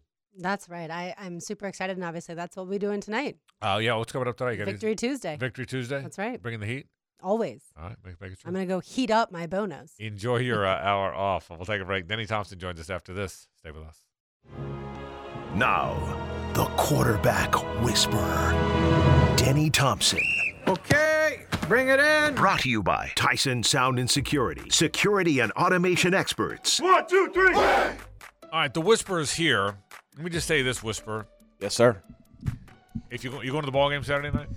No. Okay. I'm Well, not. If you were going to, I'm going to have to ask you why in a minute, but I'll get to that.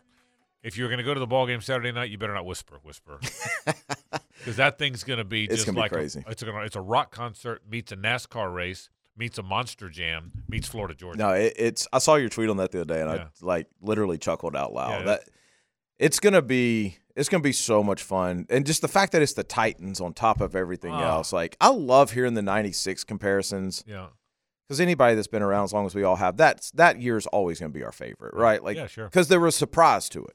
That's what we've got here. We've got surprise, and if you look at, you come out of '96 and know Brunell's the guy. You're coming out of this one, 22, knowing that you've got your guy, right? It's just I don't know, man. There's a level of comfort, and it's like you can look at these games happening right now in prime time and go, that'll be the Jags next year. Now let me ask you this: as a football guy, not just a quarterbacks guy, but as a football guy, who's your most of your life has been football in Yep. some capacity.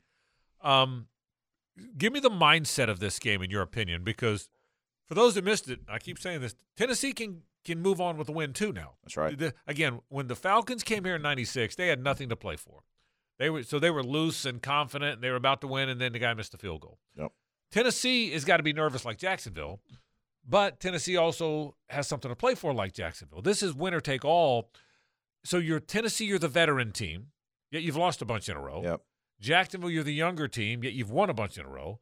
Jacksonville's at home, but Tennessee's won a bunch here. Where's the psycho? Is there a psychological advantage in your mind? I don't think there's a psychological advantage because I think we're feeling that here in Jacksonville. I think for the last four weeks as fans, and probably if you're completely honest, even calling the games, Yeah. you went into a lot of those games going, okay, is Jacksonville going to Jacksonville this Yeah, yeah. Right? Like we can count the early part of the streak, three or four times, right? yeah. And they never did. So I, you know, from that aspect, I don't have an issue. I think they've exercised those demons, and this team has its own identity and has nothing to do with any of the identity of the past teams.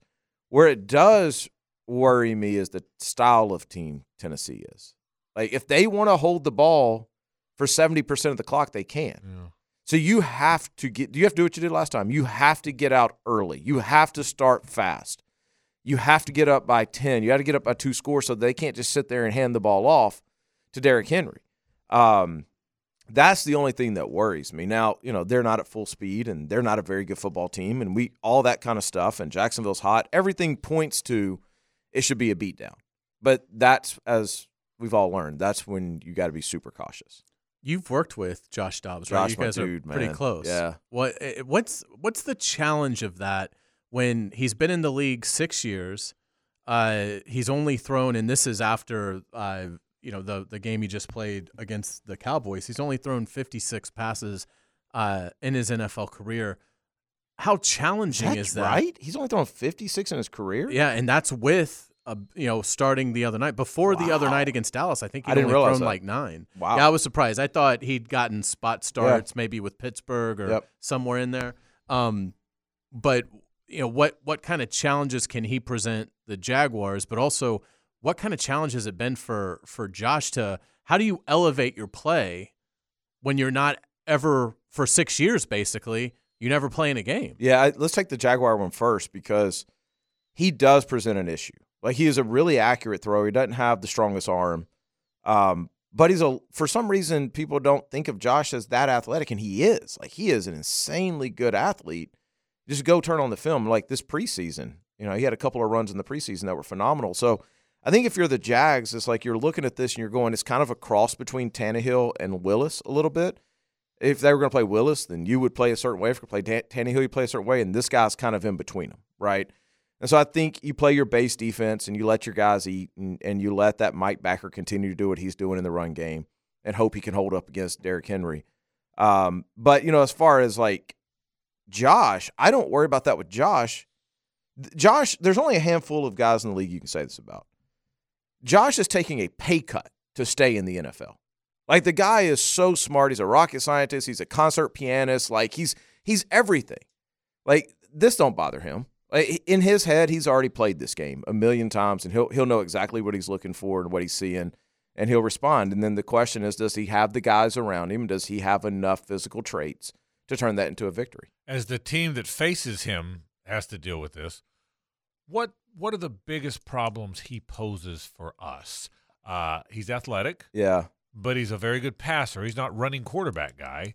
Uh, how, do you assess him? He's he's very cerebral, but he doesn't have it doesn't take him a lot of time to process. Like a lot of times you can get these analytical, cerebral Yeah. guys and you see it in the way they play. We saw it a little bit with Anthony Right. early in the year, right? Very analytical, very cerebral. Um, Josh has learned his way around that. I think he had that early in college.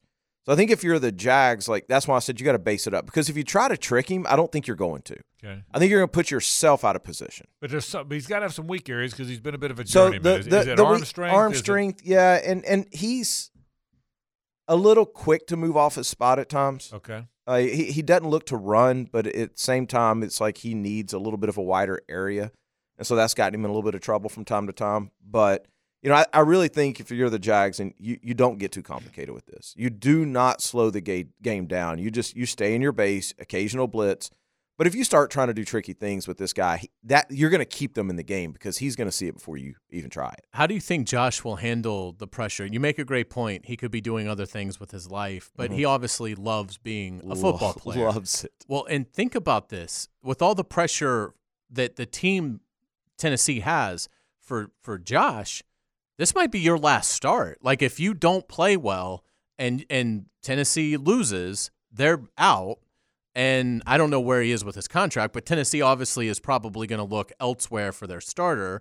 And you don't know where am I going to be? Is the team going to pick me up? Am I ever going to get, or the dominoes ever going to fall the right way so I can get back on the field? Like Joshua Dobbs might be playing like his last game as a pro Saturday night. That seems like a lot of pressure on top of a lot of pressure. I haven't talked to him, but knowing Josh, he's going to take the opposite approach to that. He's going to look at it as a free roll. This is we're playing a game that with a lot of injured guys, nobody expects us to win. I feel like Josh will always have a job in the NFL as long as he wants to because he's such a good quarterback room guy. I mean, everybody loves Josh Dobbs, coaches, players, everything. But if I'm Josh, I'm looking at this and I'm going, okay, there's some freedom to this because I'm not going to be the starter in Tennessee long term. That's that's probably not going to happen let me just go out and play my game and let's see if we can get out here with a, with a victory. If I go out and I complete half my passes and throw two or three picks, that's kind of what the naysayers already expect. So I'm on a free roll here. Let me just go out and play free. Was he at any point shocked? I mean, Ryan Tannehill's the quarterback. Malik Willis is the backup. Was he on the practice roster? I don't even know. No, I He think was he at Cleveland. got signed. Yeah, he was at Okay. Cleveland, and then when That's right. Deshaun came back, they kept Kellen Mond and and got rid of him. So, so he was a free agent, a street free Basically. agent, and all of a sudden you blink your eyes, and not only is he in uniform, he's playing a, one of the biggest games in Jacksonville's history. Maybe not one of the biggest games in Tennessee's history, Yeah. but certainly. I mean, all of a sudden he's on national TV on a Saturday night in a rocking stadium Yep. with Buck and Aikman, uh, in all likelihood. Yeah. I mean, Yeah. Yeah, I- I- I mean, that, it's- that had to hit him like, wow. didn't I it? haven't, and again, I haven't, I haven't talked to him in a couple weeks since he started. Um, I texted, just we had a short text exchange, but I other guys, I would worry about that, but not Josh. Yeah. He is so he, like when he would come in to train, it was I wanted all of our young guys to come in and watch him, and not because the way he trained, but the way he processes information, details information, takes it down at the end of it. The guy is going to be prepared. I just don't think they're good enough to stay with Jackson. Yeah, well, and to your point, we go to break. I got some, I got a bunch of quarterback stuff to get to in a minute, NFL quarterback stuff. But to your point, he obviously doesn't have the talent Malik Willis had, or he would have been a was Malik a first round pick or Third second round, round. third round, Third pick? round, yeah. But he obviously doesn't have that. Okay, but to your point, he's pretty unflappable, or Mike Vrabel wouldn't be running him out. Right. I mean, the, the reality is, if he wasn't unflappable, He gives him the best chance to win. th- there'd be no reason to play him. That's right. Because he- you're not playing him because of his big arm. You're not playing him because of his his his, his dynamic playing style. Yep. So that unflappability, that unflappableness, if that's such a word, is probably why he's here. Which tells you their game plan. Yeah. Tells you their game plan is Yeah. to hand it off Give it to 45 22. times. Give it yes. to 22. That's right. Yeah, and you better be ready for that. Yeah, no question. We'll take a break. Got uh, a lot more to do. Denny Thompson here. This is 1010XL and 92.5 FM. Glad you're with us. Hays Carlyon, Andrew Gibson. I'm Frank Frangie. Denny Thompson with us. Lauren Brooks has the hour off as she gets set to host Helmets and Heels along with Mia O'Brien and Taylor Dahl. That comes up uh, in just a bit. Denny, why are we seeing this? Why are we seeing, and I, and I try to think if it's recency bias or if it's really happening. why are we seeing so many names? Joshua Dobbs among them, Chris Streveler, Skylar Thompson, Brock Purdy, who's playing great by the way, and I know you you work with mm-hmm. Brock, but I mean he's still a name that Yep. at the end of the draft. Baylor Zappe or Bailey Zappe. Why now are these journeyman, no name, young, where'd they come from quarterbacks making it in the NFL when they they wouldn't have for many years? Yeah, it does seem like a lot now that you put all of them out there. But I, I, I think it's we're getting to an era of depth at quarterback. There's so many good quarterbacks coming out of the high school ranks now, like we've talked about a million times. You're putting your best athlete at quarterback, and they're seeing that through. Colleges are holding them at quarterback. They're not moving them as quickly. Guys like Jordan Travis, that maybe 10 years ago would have been playing safety after two years. They see it all the way through now. Great point. And they see a ton of football, right? And so now they get to the league and they're just waiting for their shot.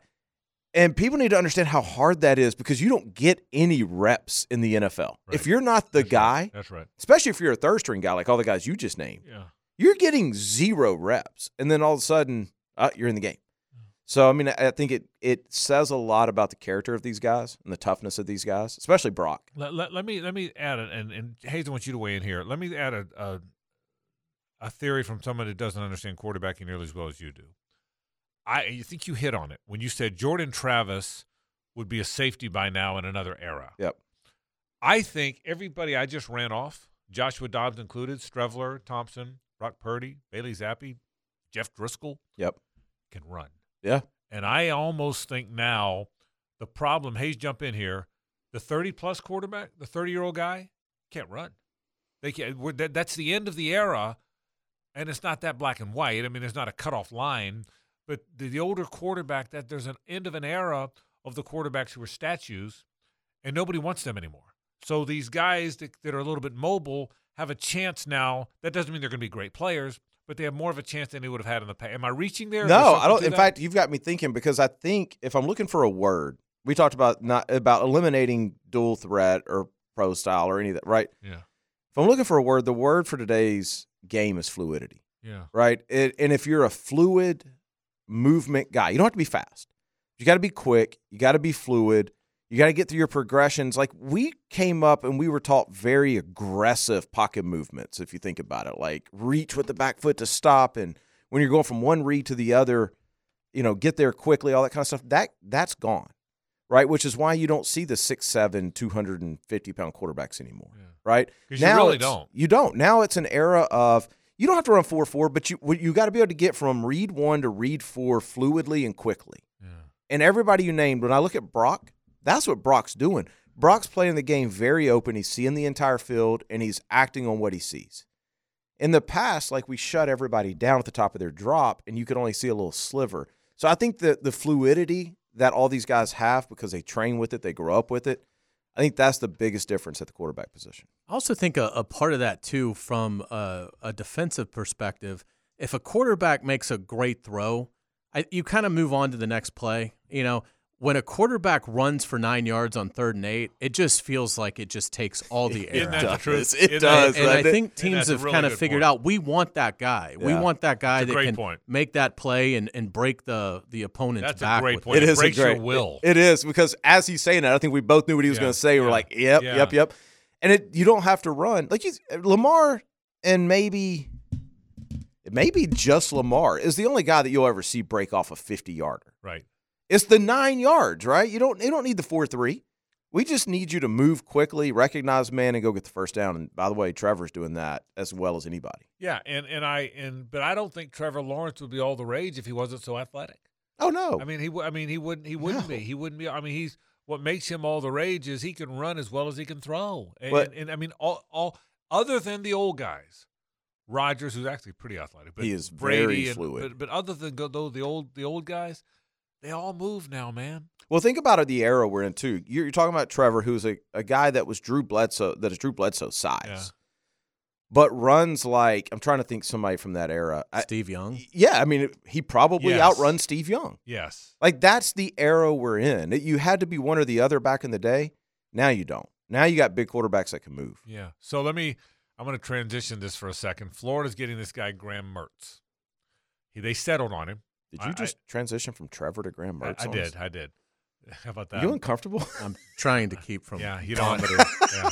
There's a there's a there's a chance I could resign from the company after this.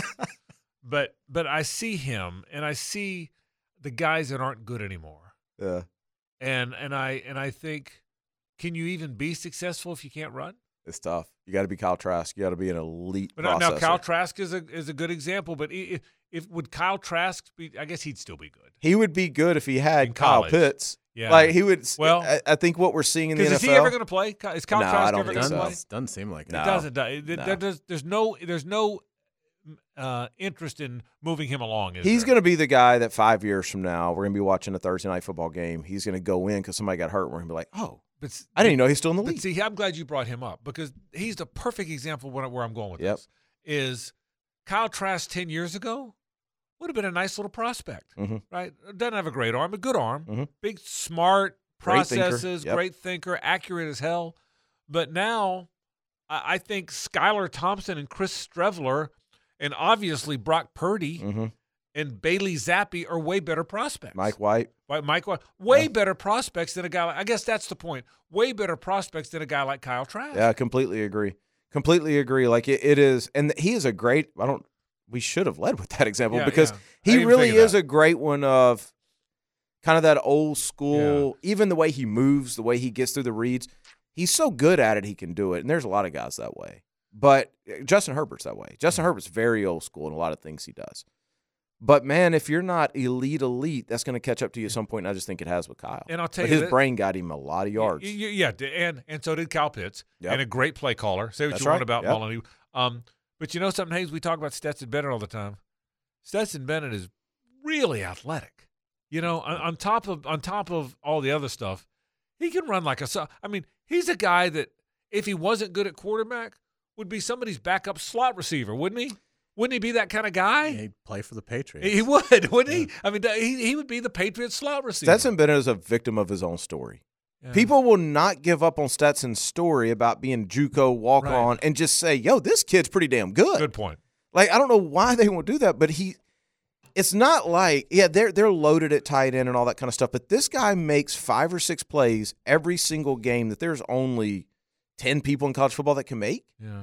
And Frank, to what you're saying, he's going to go and he's going to test. He's going to run a four six. Yeah. He's going to run a one six, one seven, one eight, 10 yard split. Like he is a very athletic kid.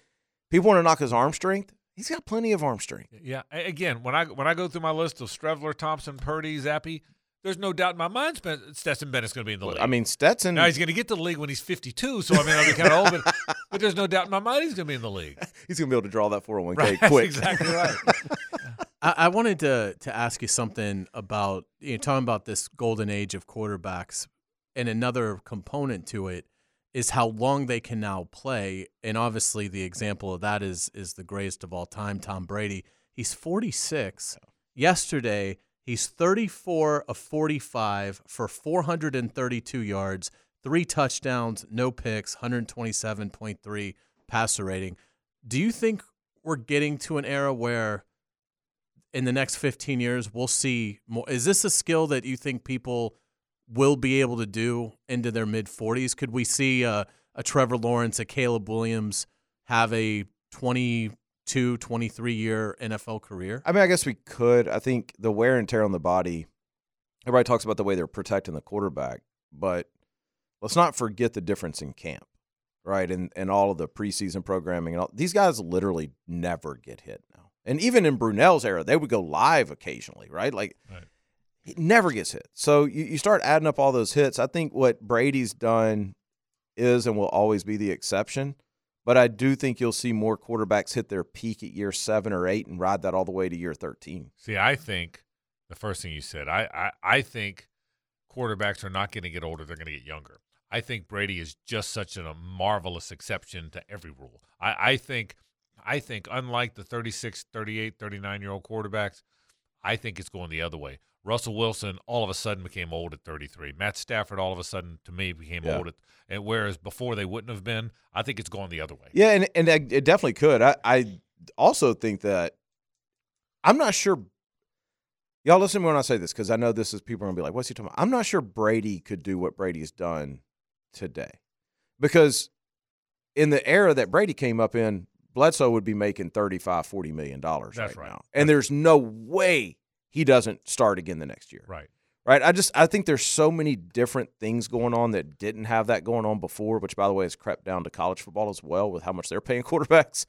That that it's you know, it'll be tough for somebody to hang around the league that long. I'd rather have Daniel Jones than Stafford or Kirk Cousins. And I and if I'd have said that two years ago, I'd have laughed myself out of this building. And I may be wrong, but it's my opinion. I'd rather have Daniel. You're Jones. talking about long term. No, I'm talking about next week. So if you got to win one game, you'll take Daniel Jones. Right now, I would take Daniel Jones over either one of those guys. Now, I may, again, I may have lost my Yeah. mind, but No, he- I- I get the point, He though, a- yeah. he's, he's athletic. He's run for 800 yards. He's gotten to where he's 15 touchdowns, five picks. Uh, he had a very good year. Right now, I'd rather I wouldn't rather have him than Tom Brady, but I'm saying I would rather have Daniel Jones right now than either Cousins or Stafford. I, I I get that. But let me ask let me rephrase that. If you're the Giants, are you set at quarterback? I think they are. I think So you don't I- you don't even when visit he- that the next draft or They two. got like- such a good coach. Yeah, that I I, think he gets gets what up. But yeah, I think he I think he had a really good year. He did. Yeah, I mean he had a he's he's there's gonna there's a ceiling. He's not Trevor Lawrence. He's never gonna be Trevor Lawrence. But I think he's he's this generation's passing running guy. It's also the reason why I would keep, if I'm a team like Carolina, I would find a way to keep Darnold around, even if I'm going to draft early. Like these guys, Daniel Jones, Sam Darnold, Jared Goff, these guys are hitting their stride now. Some guys get it in year two and three, Yeah. other guys get it in year five, six, and seven. But when they get it, you don't want to let them go, do you? Yeah, yeah, that's interesting stuff. But I, I, I'll be interested to see where it goes with these athletic guys. Uh, like Daniel Jones is really He's athletic. very- He's- go look at his combine numbers. Go look at Andrew Luck's combine numbers. Yeah, yeah. So we'll see. All right, I'll take one, uh, one, one more segment. Let's uh, check in on some of the Denny guys, where uh, how their workouts are going, all that more. Stay with us. One segment to go with Denny Thompson, Frank Frangie, Hays Carlyon, Andrew Gibson with you. Denny Thompson talking quarterbacks. Update me on you guys now. Um, Anthony Richardson's here. Yeah, working with you, doing great, doing great, great, great. Yeah. So First, give me a give me a take me through a day. What was today? Today was a heavy throw day, actually. Okay, so, so today was wake up. early this morning, get him stretched out, get his arm warmed up, And he goes to the stretching place. So he goes to Torque, um, and, and Dr. Torque- Tom the does all that. People aren't going to appreciate me. I should say what their name is. Uh, the stretching place. Um, Sorry. They do basically 90% of everything with him. But, Okay. uh, and then we threw, actually, first time we threw routes today. So he came to your facility. So we actually did it outside today. Okay. So we went outside because the weather was beautiful. So we threw, we had four receivers and we threw about 80 balls today. Okay. Which is a heavy throw day this time. And, of year and, and these are dumb questions, but who are the receivers? Just guys? Guys Uh, that are around? yeah, guys that are playing either like arena ball Okay. or something. They're- So legitimate yeah. receivers. Oh, absolutely. Yeah, okay. Yeah, yeah, yeah, yeah, yeah. So he's um, we're we're getting him ready for under center stuff. Okay. So that's what we spent the most time on, and then physically he's getting Ah. re-engaged and getting his nutrition down. Which, listen, for him, that's a tough thing. That's a How so- how so? He's a big dude. He is a big, big dude and burns a ton of calories. Okay. Right. So that's taking a little bit of playing around, but um, you know, Brian Braddock, the coach of Mm-hmm. St. Augustine, his wife Jenna is is a nutritionist that we work with. Okay, okay. And she's phenomenal. So yeah, everybody's just getting settled in. It's Yeah, fun. it's funny the thing you said about learning to go under center. Here's what's funny about that. Remember, Trevor had an issue with that. Trevor, because he had never done it. But so so all these shotgun and spread guys in college have to learn to take snaps under center. But now the NFL doesn't do it very It's so it's I- it's it so funny? we we talked about this the other day. Like the whole combine process is so outdated. Yeah. It's like we're putting these guys through drills that haven't been relevant for 15 years, and we're spending two weeks of time teaching the the the technique of a seven step drop that he's going to run maybe 10 times in his rookie year. Right, right. Like it's wild. Trust me, I wish we didn't have to do it. The, the whole thing needs to be reimagined. Uh, absolutely. It, it, it, it a vast array of positions. Yep. I, I would totally agree. And uh, in, in terms of it's two months away, um, and and maybe we do put too much emphasis on it. Um, but uh, but it's hard to believe two months from basically right now. Right now, yeah. Uh, he'll be. You know, I, I think you know the physical stuff. We'll see what what Anthony elects to do. But um, what's the process like getting him ready for you know the questions? I mean, again, Nick Saban didn't specifically mention any player, but he talked about Bryce Young and Will Anderson playing. And he was like, and this doesn't apply to Anthony Yeah. exactly, but it applies to some Gators maybe. Uh, he said, uh, you know, I've seen players opting out of their bowl games that are going to go in like the third or fourth round. Yep. You know, here Bryce Young and Will Anderson are playing in a bowl game that's not a playoff game. And, uh, you know, and obviously are going to go very high in the draft. But what's that process like with Anthony in terms of, you know, knowing the, the, the kinds of questions and, and getting them on the board and things like that uh, with yeah, two months to go. Anthony's done a really good job of putting a good team around him. I'm not talking about us. I'm, he's he's we've got a team of of guys, of men and women around him that have been through this process so many times, and so there's a running list of questions that we know he's going to get, and we hit them every single day. And it's you know you can't hit all of them, but you pick one or two. And it's not that you're teaching them how to answer a question. It's you want to hear what they have to say, like genuinely. What what is it? What do you have to say about the Kentucky game? Let's because that's going to be the big one, right?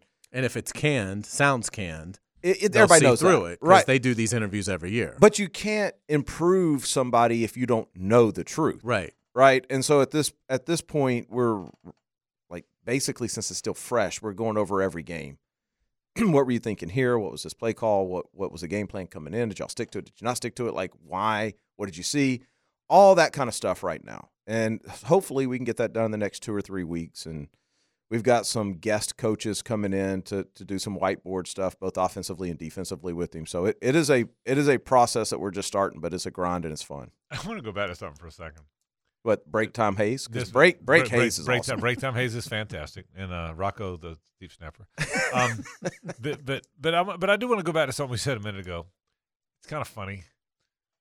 From nineteen, I don't know, twenty or whatever, to nineteen ninety, we like never had a deep, never had a shotgun snap. Yeah. I mean, I mean, I mean. you Well, st- think about Remember the I mean, Titans. Yeah, right. Think about watching that movie. Right, right. But I'm thinking, what were we thinking? Right. I mean, if if you can snap it back to a guy and he's five or six yards back and he's already in his drop, why did it take us like 80 years to figure that out? because they changed the rule so much. Because you, I mean, in Yeah, it's good. 1980, you didn't know if that receiver was getting off the line. Yeah, good point. And you know what they didn't very- do in 1980? Very, good point. They didn't run shallow crosses. Yeah. Because that guy was getting decapitated. Good point. across. Good point. So if you got, yeah, yeah, you're right, and you, and you needed to run the whole. Okay, It's the it- greatest move the NFL ever made, and it's it, their popularity went with it. Is when they made it an offensive game. Yeah, you're right. And and, and they did a bunch of number one, the head slapping. The Yep. defensive end couldn't head slap anymore. Uh, you couldn't ride the receiver. You couldn't contact after five yards. If you're young and listening to this, you don't know what we're talking about. There was a time in the NFL where if you chose to run down the middle of the field before the ball was thrown, they they could hit you as hard as they wanted to, And they also could ride you the whole way down the, field. the field. whole way down. Yeah, the uh, Terry Bradshaw's. Do you know Terry Bradshaw's career touchdowns versus interceptions? Oh, I'm sure it's not good. Two twelve to two ten. Yeah, I mean, look at Troy Aikman. His isn't that great. But I mean, Bradshaw's was two twelve. Hall of Famer. Yeah, one of the best quarterbacks of all time. I think Ten- Namath threw more picks than touchdowns. he he might have. and was a surefire Hall of Famer. Yeah, yeah. Think about that. And when those guys went back to throw, they could let go of the ball, and three steps could be taken. This was in the rules, Right. And they could get hit. That's right. That's Think about that. Yeah, Like a- after the defensive end had slapped the hell out of the head of the offensive lineman because you could head they head slapped back then. completely different game than what it is now. Yeah, but it really is interesting. All right, Jeff Sims in Nebraska. Jeff's in Nebraska. Yeah, happy birthday to Jeff. Jeff just turned 21 uh, Okay. January 1st. All right, he's there. So, no, he went to Vegas for his birthday. Yeah, He'll come okay. back, get a couple weeks training, then he'll head up. By the way, Anthony doesn't turn 21 until May. How about so he's 20. I didn't know. Wow. He's 20 years old. How about that? I didn't know that. Austin's See, doing people- great. We, lose sight of that sometimes. Right. He's 20 years old. well, we were talking about Jeff going to Vegas, and I was Yeah. like, Aunt, you gonna you want to go? He's like, I'm, I can't go to I'm Vegas. not old enough. Yeah. Wow. Yeah. The um, did you go to Vegas? No, they're still there. Did uh, Austin Reed from St. Augustine's one of your guys? He's Came in today. Staying at Western. Yep. Uh, Anthony Richardson's one of your guys. He's here preparing for the draft. Um, Jeff Sims is, is going to Nebraska. Uh, Carson Beck, do you, will you see Carson after it's all over? Yeah, yeah, Or, does, yeah, or yeah. does the semester start too It, fast? it'll start, but we'll make sure we get some time with Carson. I mean, it's a big year coming up for Carson. Well, look, if they win it, which we all think they're going to now, I think. By the way, I think they're going to roll TCU. Do you I think do- that? yeah, I think do they're going to roll. Yeah. So, so they they go back to back. You're the guy that inherits the back to back. Welcome to Doug Johnson. Exactly. You know? No, I exactly. I mean, you're the guy that you're the guy that inherits the Danny Wuerffel spot. Yep. Yep. know? And I'll tell you another one that we've got in right now that I'm super impressed with is Holden Geriner from Auburn. Okay. It's from Savannah originally. We've trained Holden since he was in ninth grade. Man, this guy. eh, You you don't when you don't see him that freshman year of of college and they're gone for four months and then they walk in, Right. you kind of learn what they're supposed to look like. He looks like what you're supposed to look like. Looks the part, huh? Oh my gosh, he looks unbelievable. How's Beck doing? Carson Beck. Great. Is he good? Great. Waiting his turn and Yeah, he's in a great place mentally. He's preparing like he's, you know, Well, because it's true. I mean, he could get two plays in the national championship game. It could be his game. Yeah. And that's when your legacy starts when you're, you're at the University of Florida or al- University of Georgia. My always- bad, Georgia. You're always an ankle away. Ankle. Yeah. Matt Hayes wrote. uh, We talked about this. Matt Hayes tweeted, "Will will Kirby have the stones to go to Carson Beck when things when they were struggling in that game?" See, I never thought that. I thought Stetson Bennett has shown that he's that he can be not very good for a while and good at the end. Right? Ye- I- I- yeah. I, never thought about moving. Did you think that? I did, uh, but only because, and I realized it later, because Alabama did it to them. Yeah. That's the only reason. If that wouldn't have happened, Yeah, I probably wouldn't have thought about it. All right, Danny Thompson, great work. Danny, thanks, right, buddy. thanks, guys. Danny Thompson talking quarterbacks and a whole lot more. Let's say hello to Taylor Dahl. Now, the two minute drill brought to you by Tire Outlet. Keeping 1010XL talking with wholesale prices and premium service. Tire Outlet, Jacksonville's largest locally owned automotive repair shop. How you doing? I'm great. How are you? Taylor is a fan of all things Chicago and Notre Dame. I am. Did you enjoy the Gator Bowl? Oh, it was so much fun. Did it you was talk good trash? game. I'm not I'm not much of a trash talker until it's over. Yeah. and then and then I'll like I'll say some things here and there. No, I just I honestly wasn't expecting Notre Dame to win that game just because Buchner hadn't played since like week 2 and I wasn't sure and he wasn't even playing well when he was playing in week Right. 2. So it was a lot of question marks. Um I think Notre Dame progressively got better during the season, so I didn't think it was going to be a blowout or anything. I just thought that the way that South Carolina had been playing more recently, it was going to be one of those games where they'd pull it out. But it was fun. It was a blast. I had way too much to drink, but it, it was fun. And I told you I'm very superstitious. I think I've mentioned that a on story. Crosstalk before. Tell- so Hays this story. I had my I had my seats. I'm, I'm sitting there and I'm like, this isn't I going mean, well. 50 yard line club seats. Okay, just so you know, Yeah, go ahead. yeah.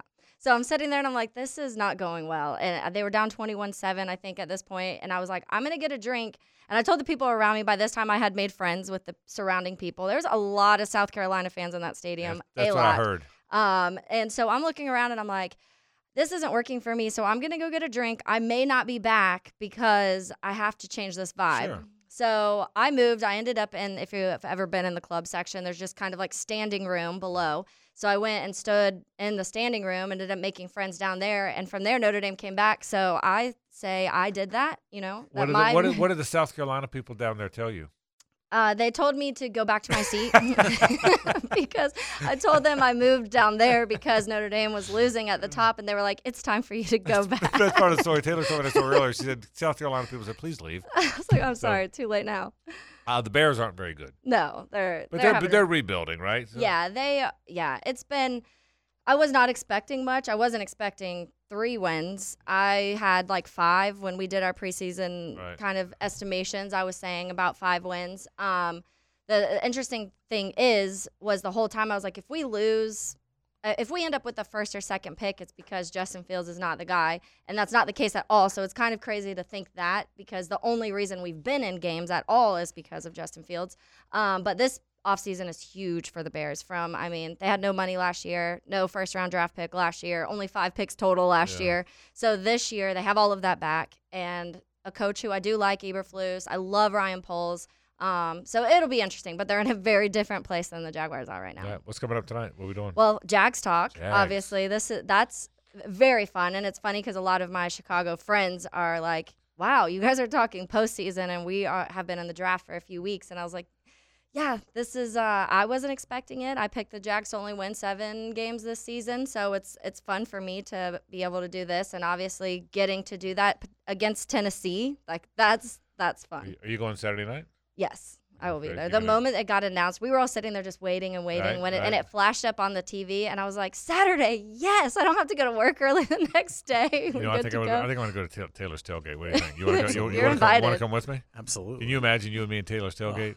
And then I got to call a game. lucky that would be. and then you had to call. That would be. That's where the issue would arise, is you would have to go call. That would be spectacular. All right, Taylor, thanks. Thank you. Taylor, Mia, and Lauren, they have uh, Helmets and Heels that comes up in just a bit. Folks, that's our program. Thanks for being part of it. But don't go anywhere. Helmets and Heels is next on 1010XL and 92.5 FM. For Hays, Lauren, and Gimme, I'm Frank Frangie. So long.